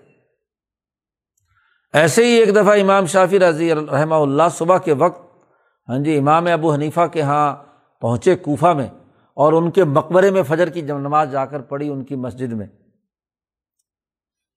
تو وہاں انہوں نے فجر کی نماز پڑھی، امام شافی نے، تو اس دن ادباً قنوت نہیں پڑھا فجر کی نماز میں۔ حالانکہ امام شافی کے یہاں کیا ہے؟ یہ بات تھی۔ تو وقال ایزن اور انہوں نے کہا کہ بھائی بسا، کبھی کبھی ہمیں مذہب اہل عراق پر بھی عمل کر لینا چاہیے۔ جی۔ تو جب وہاں گئے تو امام ابو حنیفہ حالانکہ قبر میں لیٹے ہوئے ہیں، لیکن ان کے احترام میں انہوں نے ان کے مسلک کی رعایت کی نماز پڑھتے ہوئے۔ اسی طرح امام مالک رحمۃ اللہ علیہ نے منصور اور ہارون رشید سے کہا تھا، جیسا کہ پیچھے گزر چکا، کہ معطا کو دنیا پر مسلط نہ کیا جائے، کیونکہ اور بہت سارے فقہ ہیں، ان کی بات جو ہے عمل کیا جا سکتا ہے۔ بزازیہ میں ہے کہ امام ثانی یعنی امام ثانی سے مراد امام ابو یوسف رحمۃ اللہ علیہ انہوں نے ایک دن جمعے کی نماز پڑھی اور ہمام پبلک ہمام ہوتے تھے، گرم پانی ہو کے وہ کئی کمروں میں غسل کیا کرتے تھے، تو ہمام پر جا کر غسل کر کے آئے تھے۔ اس غسل سے انہوں نے آ کر نماز پڑھائی۔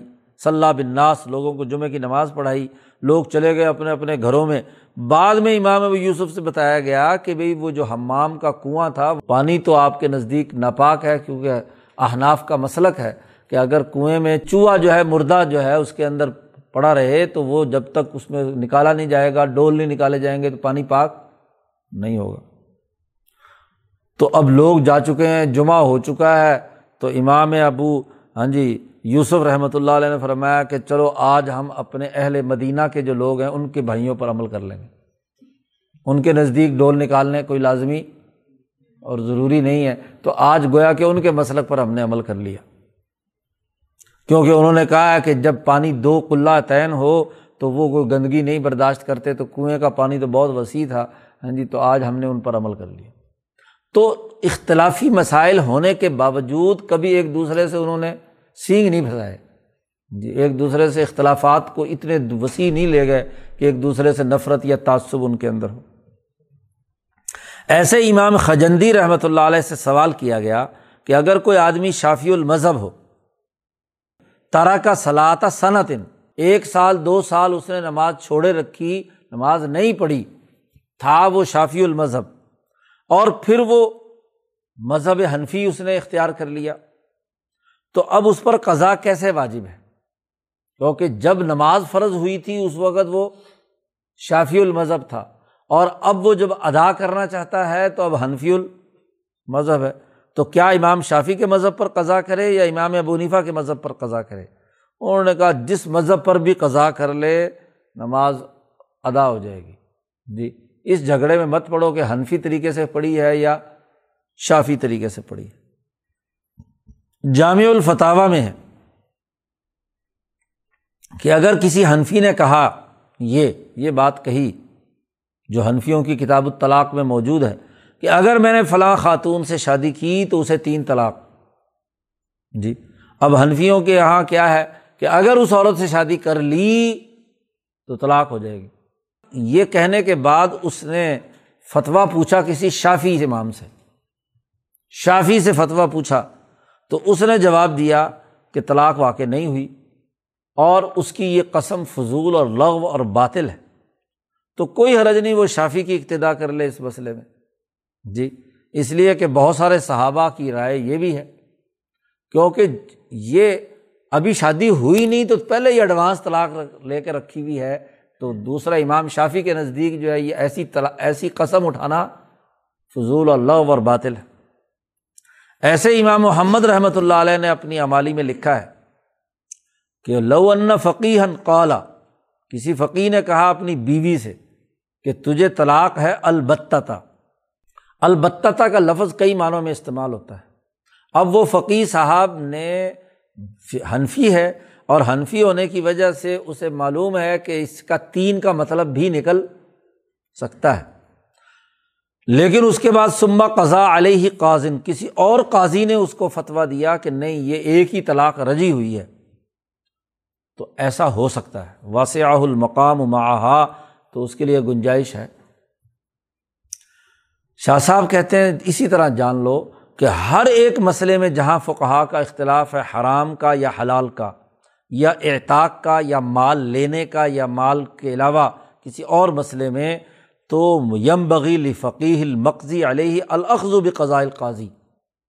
قاضی کی قضا کے مطابق وہ فیصلہ اس کو مناسب ہے کہ اس کے مطابق عمل کرے، اپنی رائے چھوڑ دے۔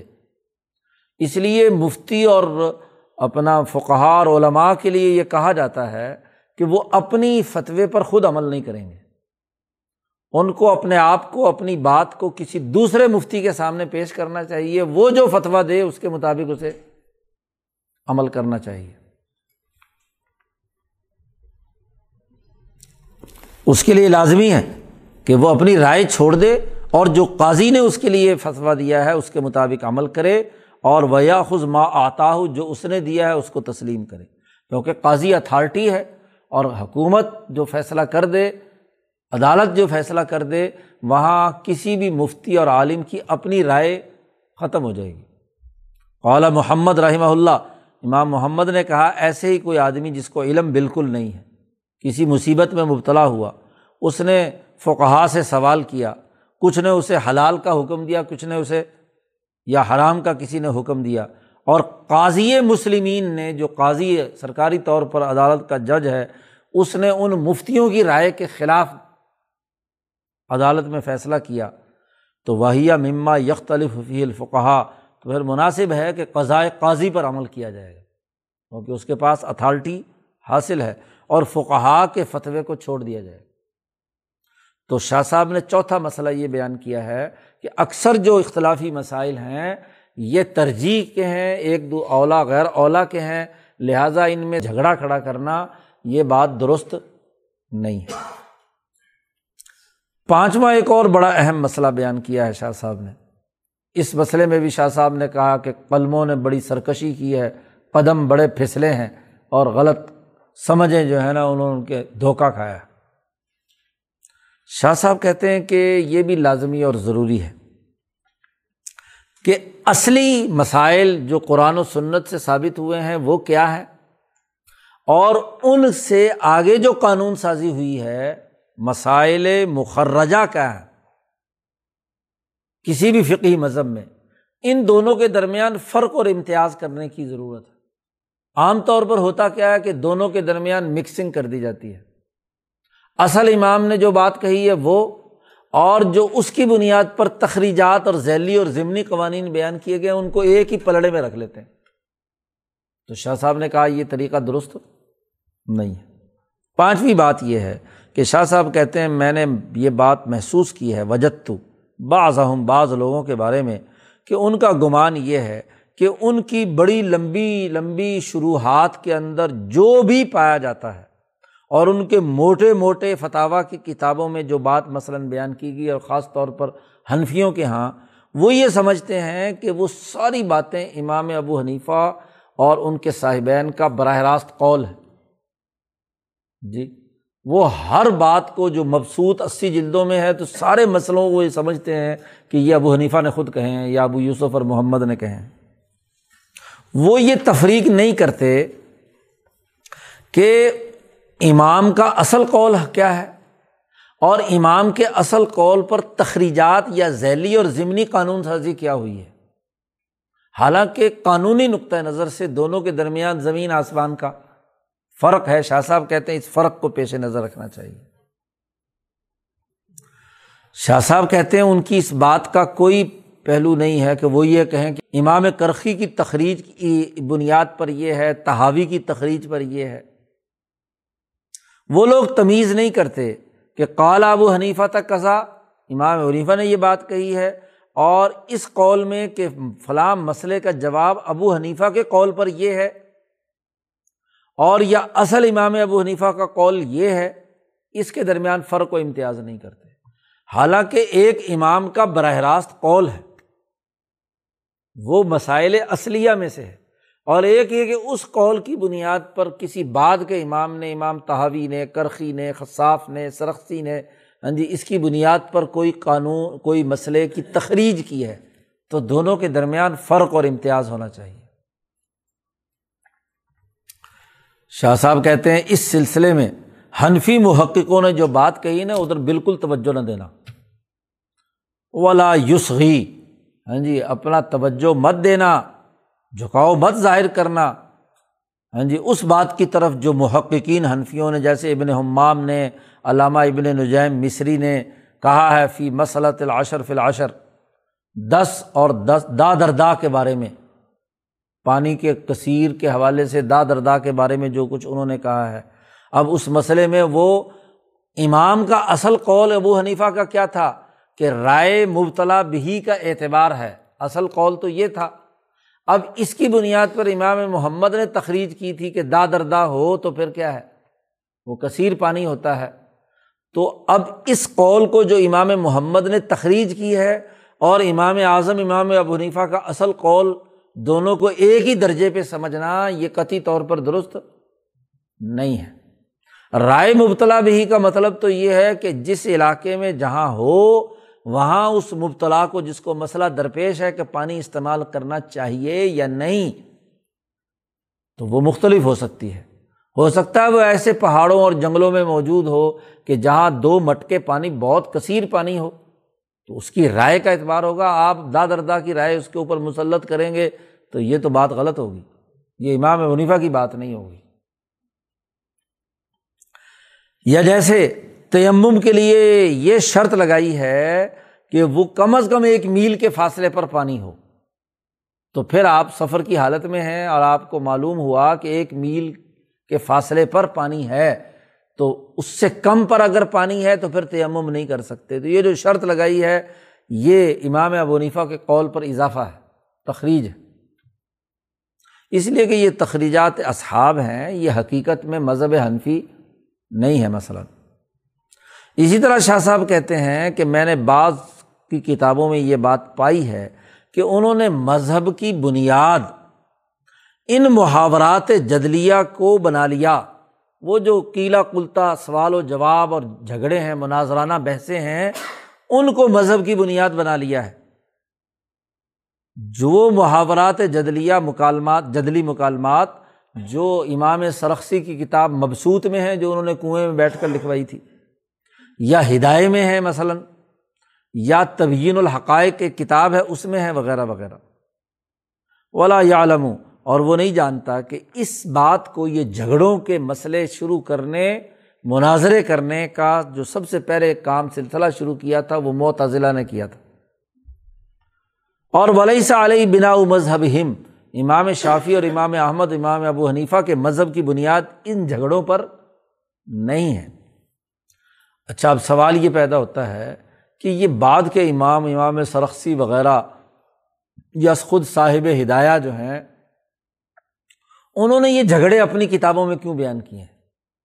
وہاں جو عقلی دلائل اور وہ ساری تفصیلات بیان کی ہیں تو یہ کیوں ہے تو شاہ صاحب کہتے ہیں اس کی وجہ تو یہ ہے کہ متاثرین نے اس کو اس لیے اختیار کیا تھا توسعن و تشہیز اذہان طالبین کہ جن طلباء کو فقہ پڑھا رہے ہیں، ان کو اندر قانونی ملکہ پیدا کرنے کے لیے، ان کے ذہن کو تیز کرنے کے لیے انہوں نے یہ بحثیں چھیڑی ہیں وہاں، تاکہ قانونی باریکیوں پر ان کی نظر آ جائے۔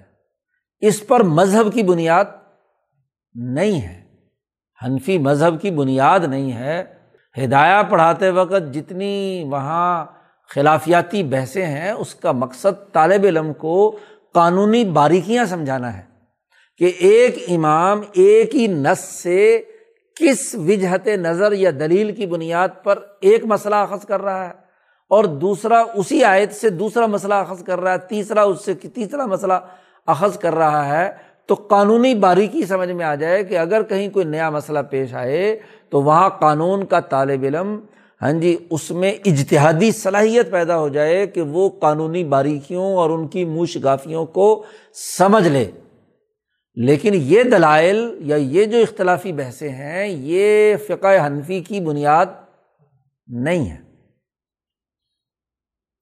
شاہ صاحب کہتے ہیں، یا کسی اور وجہ سے انہوں نے یہ بات کی، واللہ عالم۔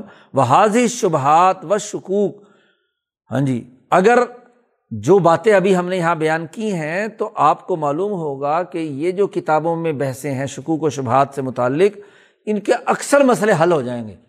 اگر وہ بات جو ہم نے یہاں اصولی بیان کی ہیں، تو آپ ان کی روشنی میں ہاں جی مما محد فی حاضل کتاب اس کتاب میں ہم نے جو تمہید بات بیان کی ہے، اس کو اگر آپ پیش نظر رکھیں گے تو فقہ کی کتابوں میں بہت سارے جو شکوک و شبہات پیدا ہوتے ہیں کہ ایک ہی مسئلے میں فلانا امام یوں کہتا، فلانا یوں کہتا، فلانا یوں کہتا، تو اب ہم کدھر جائیں؟ تو یہ جو شکوک و شبہات پیدا ہوتے ہیں، ان کے حل ہو جائیں گے۔ کہ وہ تو تشہیز اذہان کے لیے تھے، قانونی اور فقہی ہاں جی صلاحیت اور استعداد پیدا کرنے کے لیے تھے، اس کے علاوہ اور کچھ نہیں۔ چھٹا مسئلہ جو ہے جس میں لوگوں نے غلطیاں کی ہیں، اس کو بھی شاہ صاحب نے یہاں بیان کیا ہے اور یہ چھٹا مسئلہ یہ بیان کر رہے ہیں شاہ صاحب کہ میں نے بعض لوگوں کو یہ اس طرح پایا ہے کہ جہاں امام شافی اور امام ابو حنیفہ میں مثلاً اختلاف ہے، تو وہ اختلاف کی بنیاد جو اصول فقہ کی کتابیں ہیں، یہ جو اصول فقہ پر پڑھنے والے لوگ ہیں، ان کے حوالے سے شاہ صاحب نے یہاں گفتگو کی ہے۔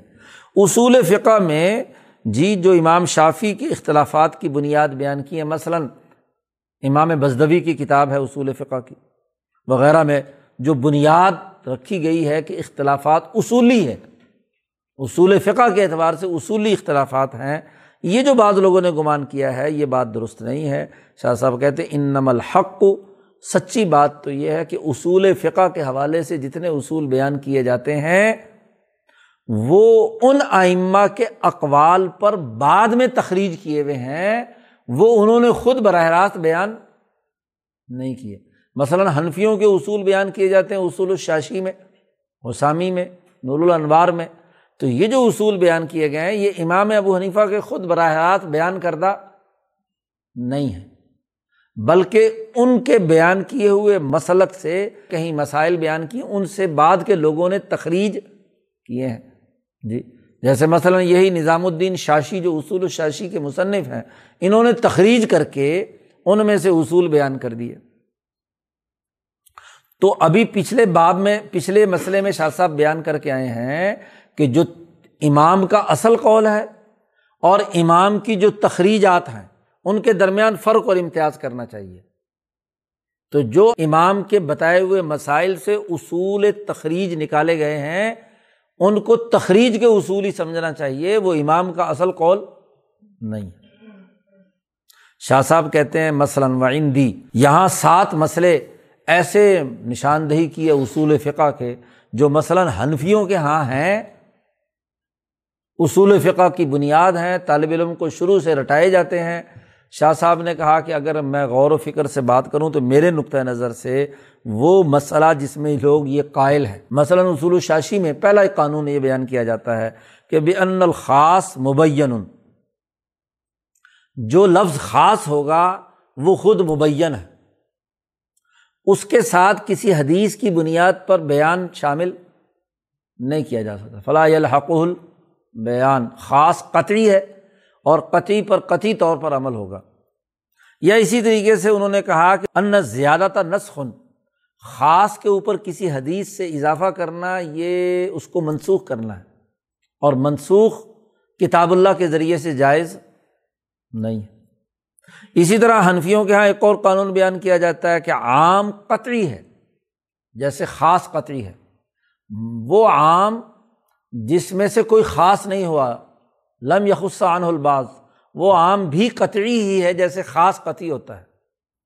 اسی طرح کثرت راویوں کی بنیاد پر ترجیح نہیں دی جائے گی، اصول فقہ کا قانون۔ ہے اسی طرح یہ قانون بھی ہے کہ ایسے آدمی کی حدیث کو ترجیح نہیں دی جائے گی جو غیر فقی ہے۔ خاص طور پر جب وہ بات ایسی ہو جس کا رائے سے تعلق ہو۔ اس طرح چھٹا ایک اور بھی مسئلہ ہے، اصول فقہ میں حنفیوں کے یہاں بیان کیا جاتا ہے کہ اگر کسی جگہ پر کوئی شرط یا وصف بیان کیا گیا تو اس کے مفہوم مخالف کا اعتبار نہیں ہوگا۔ اصول فقہ کتابوں میں۔ اسی طریقے سے ساتواں ایک اور مسئلہ بیان کیا جاتا ہے کہ جب بھی امر آئے گا قرآن میں یا حدیث میں تو امر وجوب کے لیے ہوتا ہے۔ الامر للوجوب۔ یہ سات مسئلے شاہ صاحب نے براہ راست ان کے نام لے دیے اور ساتوں مسئلے یہ ساتوں اصول احناف کے ہیں۔ شاہ صاحب کہتے ہیں، یہ جتنے بھی اصول ہیں، یہ اماموں کے کلام سے اخذ کیے ہوئے ہیں، تخریجات ہیں۔ یہ اصل امام ابو حنیفہ اور ابو یوسف اور امام محمد کے بیان مرتب کیے ہوئے اصول نہیں ہیں۔ ان کی روایت امام ابو حنیفہ اور صاحبین کی طرف کرنا قطعی طور پر صحیح نہیں ہے، شاہ صاحب کہہ رہے ہیں میرے نقطۂ نظر سے۔ اور ان کو اس طریقے سے محفوظ کرنا بھی صحیح نہیں ہے۔ کیوں؟ کہ جو ان اصولوں پر اعتراضات وارد ہوتے ہیں جی ان کے استمباتات کی بنیاد پر اس کے جو جوابات دیے گئے ہیں، وہ بڑے کھینچ تان کر ہے تکلفن بیان کیے گئے ہیں جی۔ جیسا کہ امام بزدوی نے کیا ہے اکثر جگہوں پر، اور اس میں زیادہ حقدار بات یہ ہے کہ وہاں مخالف کا اعتراض زیادہ وزنی اور مضبوط ہے۔ اور جو جواب دیا گیا ہے وہ مناسب نہیں ہے۔ تو شاہ صاحب نے یہاں چند مسائل کی مثالیں بھی بیان کی ہیں۔ مثلاً یہی کہ انہوں نے اصول بیان کیا تھا کہ خاص خود مبین ہوتا ہے۔ اس پر اضافہ بیان سے نہیں ہو سکتا۔ اور اس کے لیے انہوں نے دلیل دی تھی قرآن کے ورکا وسجدو۔ تو احناف کے یہاں یہ اصول ہے کہ خاص ہے، اس کے اوپر اضافہ نہیں کر سکتے۔ تو شاہ صاحب نے کہا کہ اس پر اگلا اعتراض بھی ہوتا ہے۔ فوراد اعلیٰ صنع ان کے اس بات پر یہ اعتراض والد ہوتا ہے کہ وم صحو بروسی کم میں مسا اعلیٰ ناسیہ یہ نبی اکرم صلی اللہ علیہ وسلم سے لے کر انہوں نے اضافہ کیا ہے۔ تو یہاں انہوں نے خاص کے اندر حدیث سے بیان کا اضافہ کر دیا، خود انفیوں نے تو اپنا اصول تو توڑ دیا۔ جی۔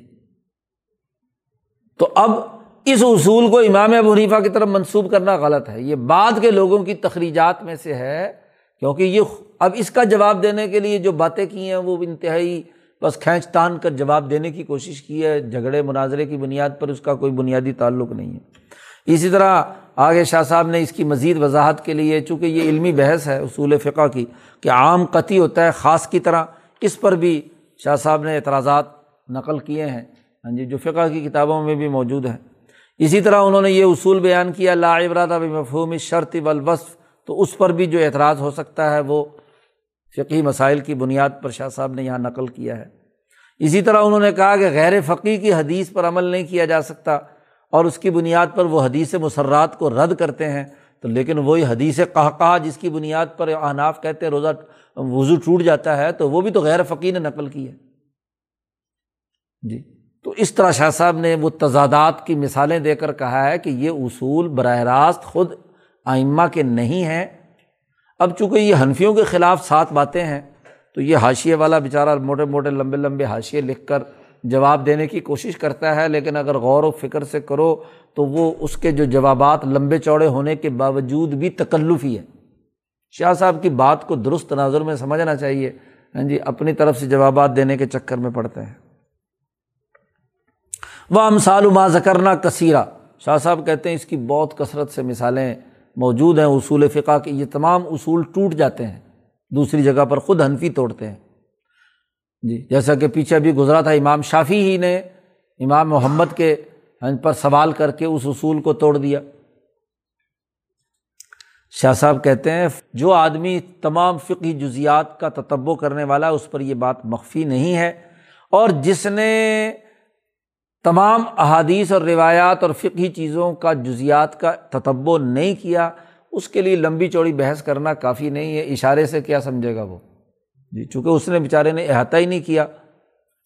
شاہ صاحب کہتے تمہارے لیے وہ دلیل کافی ہے جو محققین نے مسائل میں بیان کی ہے کہ مثلاً ہاں جی عمل بالحدیث واجب نہیں ہے۔ وہ حدیث جو ممن اشتہارہ بضبطی ولادالتی دون الفقی جب رائے کا دروازہ بند ہو جائے۔ جیسے حدیث مسرات کے بارے میں ہاں جی خود عیسیٰ ابن ابان کا مذہب ہے اور اسی کو اکثر متاثرین نے قبول کیا ہے۔ یا امام کرخی اور ان کی اتباع میں بہت سارے علماء ہیں جنہوں نے یہ شرط نہیں لگائی، عدم اشتراط فقر راوی کیونکہ خبر بہرحال قیاس پر مقدم ہے۔ وقالو، اور اسی لیے وہ کہتے ہیں کہ یہ بات ہمارے اصحاب سے براہ راست منقول نہیں ہے یہ جو فقہ فقہ راوی والی۔ شاہ صاحب نے بھی پیچھے بڑی سخت ناراضگی کا اظہار کیا تھا کہ ابو حریرا کو غیر فقی کہنا ہاں جی یہ بالکل قطعی طور پر غلط ہے۔ اور یہ ہاں جی بلا وجہ کی ایک نئی پچ نکالنا ہے۔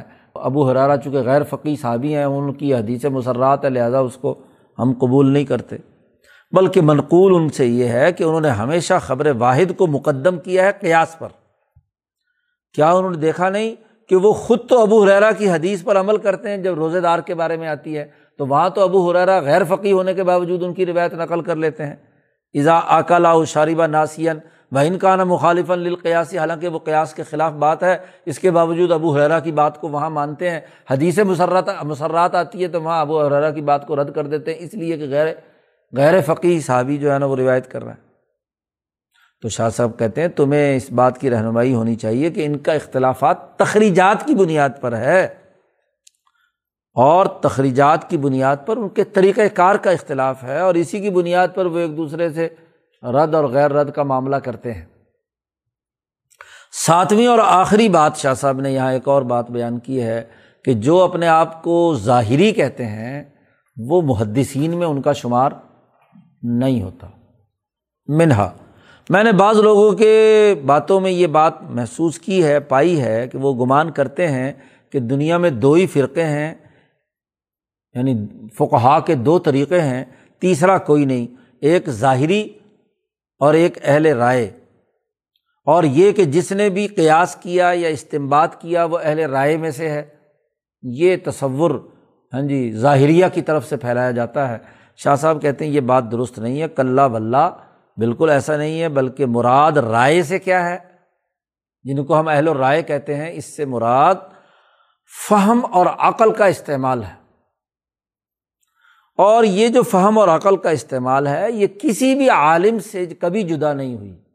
چاہے وہ محدث ہو یا غیر محدث ہو، مطلقاً عقل تو علماء کے لیے لازمی اور ضروری رہی۔ اور نہ ہی رائے سے مراد وہ رائے ہے کہ جو سنت پر جس کی بنیاد نہ ہو۔ اس لیے کہ کوئی مسلمان ایسا نہیں ہے کہ جو یہ بات رکھتا ہو کہ وہ ہاں جی سنت کے مقابلے میں اپنی کوئی رائے رکھتا ہو۔ اور نہ ہی اس کا مطلب یہ ہے کہ وہ استمباد اور قیاس کی قدرت نہیں رکھتا۔ اب شاہ صاحب کہتے ہیں، دیکھو امام اسحاق ابن راہو اور احمد ابن حمبل بلکہ امام شافی بھی عام لوگوں کے نزدیک اہل الرائے میں سے بال اتفاق نہیں ہے۔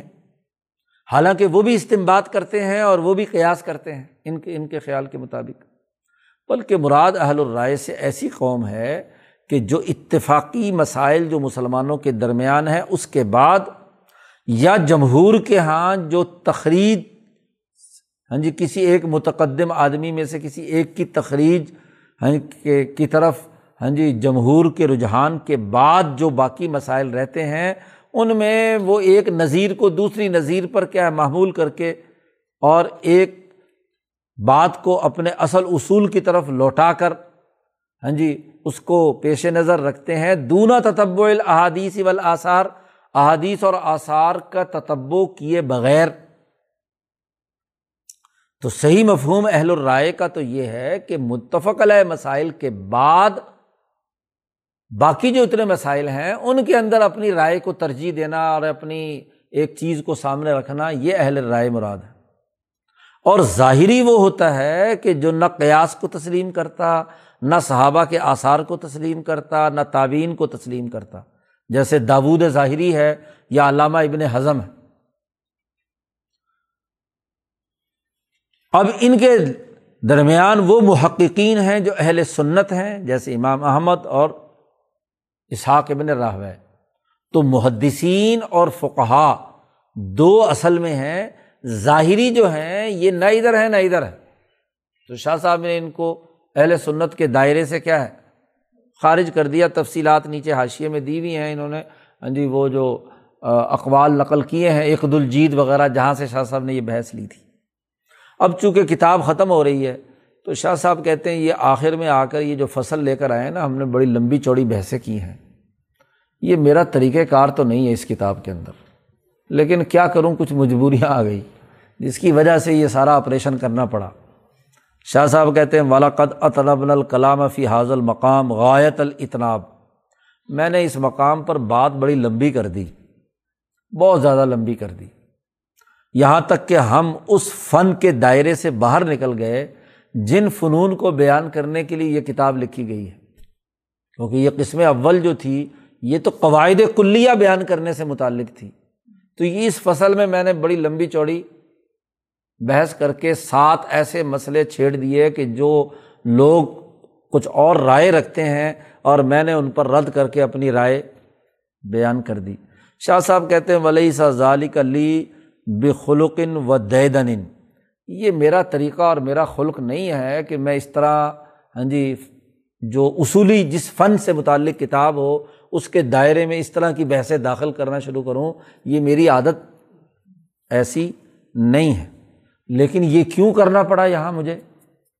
وہ انما کانا دالی کا لیوج ہے ہی نہیں دو وجوہات کی وجہ سے مجھے یہ بحث چھیڑنی پڑی۔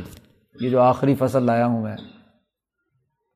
ایک تو اس وجہ سے کہ اللہ تبارک و تعالیٰ نے بعض اوقات میرے دل میں ایک میزان اتاری ہے، جس سے میں حق و باطل کے درمیان وزن کر کے صحیح اور درست رائے قائم کر سکوں۔ جس سے میں نے معلوم کر لیا کہ امت محمدیہ، ملت محمدیہ میں اختلافات کیوں واقع ہوتے ہیں۔ ان اختلافات کا سبب کیا ہے؟ اعلیٰ صاحب صلاحت وسلام اور حق اللہ کے یہاں اور اس کے رسول کے یہاں اصل میں کیا ہے؟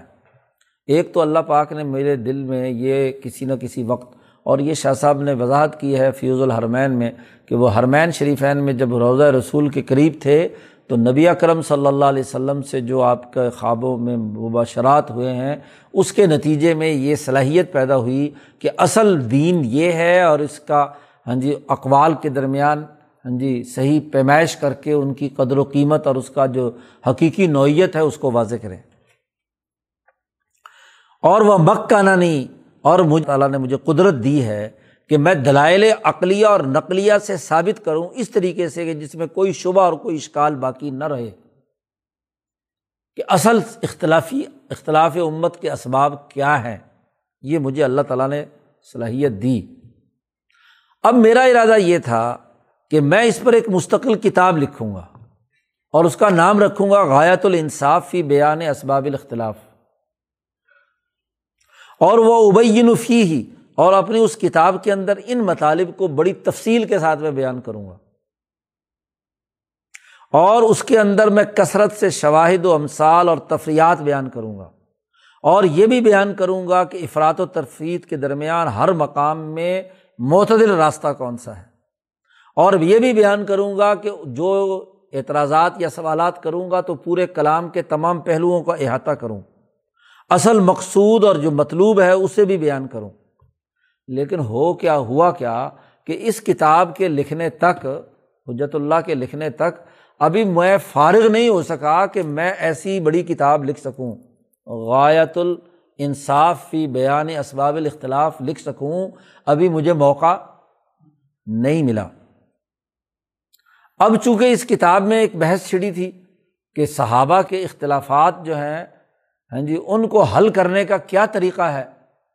تو جب بات نکلی تو بات نکلتی نکلتی پھیلتی چلی گئی۔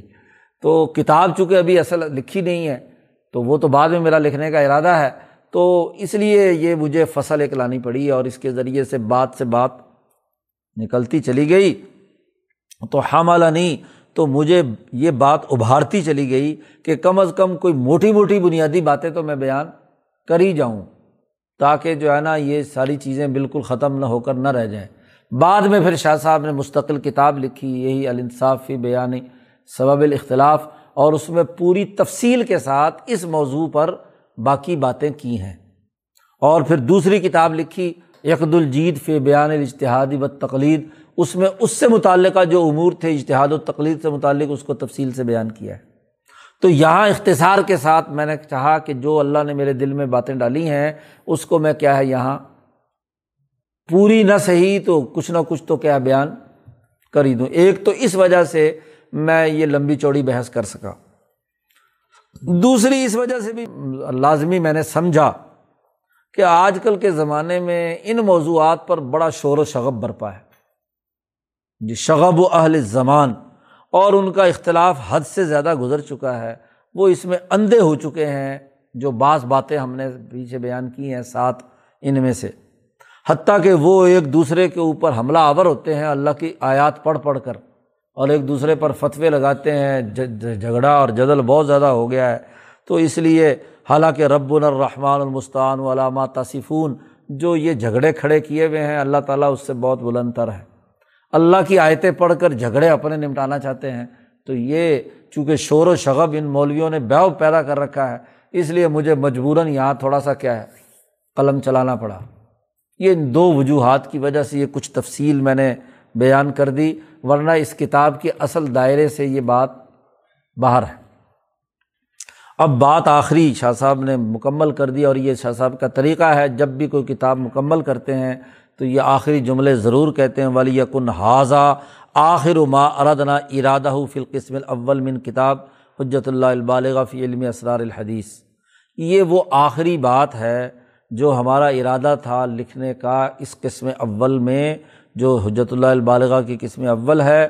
الحمد للہ اول واخر اللہ کی تعریفیں ہیں، شروع میں بھی، آخر میں بھی، ظاہر بھی، باطن بھی۔ اب اس کے بعد وہ یتلوح ان شاء اللہ تعالیٰ اس کے بعد ہم القسم الثانی شروع کریں گے، فی بیانی معانی ما جا عن نبی تفصیل شاہ صاحب کا یہ انداز بتلا دیتا ہے کہ کتاب انہوں نے خود ختم کی ہے۔ اس کے بعد کوئی اور جملہ نہیں ہے۔ تو القسم الاول شاہ صاحب نے مکمل کر کے اس کے قواعد کلیہ بیان کر دیے اور واضح کر دیا کہ دین اور شریعت میں سیاست ملیہ اور مبحث البر والاسم سے متعلق جو بنیادی قواعد ہیں، مسلمہ تسلیم شدہ وہ کیا ہے؟ اب جب قواعد متعین ہو گئے تو ان قواعد کی روشنی میں حضور صلی اللہ علیہ وسلم کی تمام احادیث کتاب الایمان سے لے کر فتن تک شاہ صاحب نے آگے قسم ثانی میں اس کی تفصیلات بیان کی ہیں۔ حضور کی حدیث سے ان قاعدوں کی روشنی میں ہر باب میں کیا مسلک وجود میں آتا ہے، اسے شاہ صاحب آگے دوسری قسم میں بیان کریں گے۔ اللہ تعالیٰ ہمیں شاہ صاحب کی باتوں کو سمجھنے اور اس پر عمل کرنے کی توفیق عطا فرمائے۔ اللہ مسل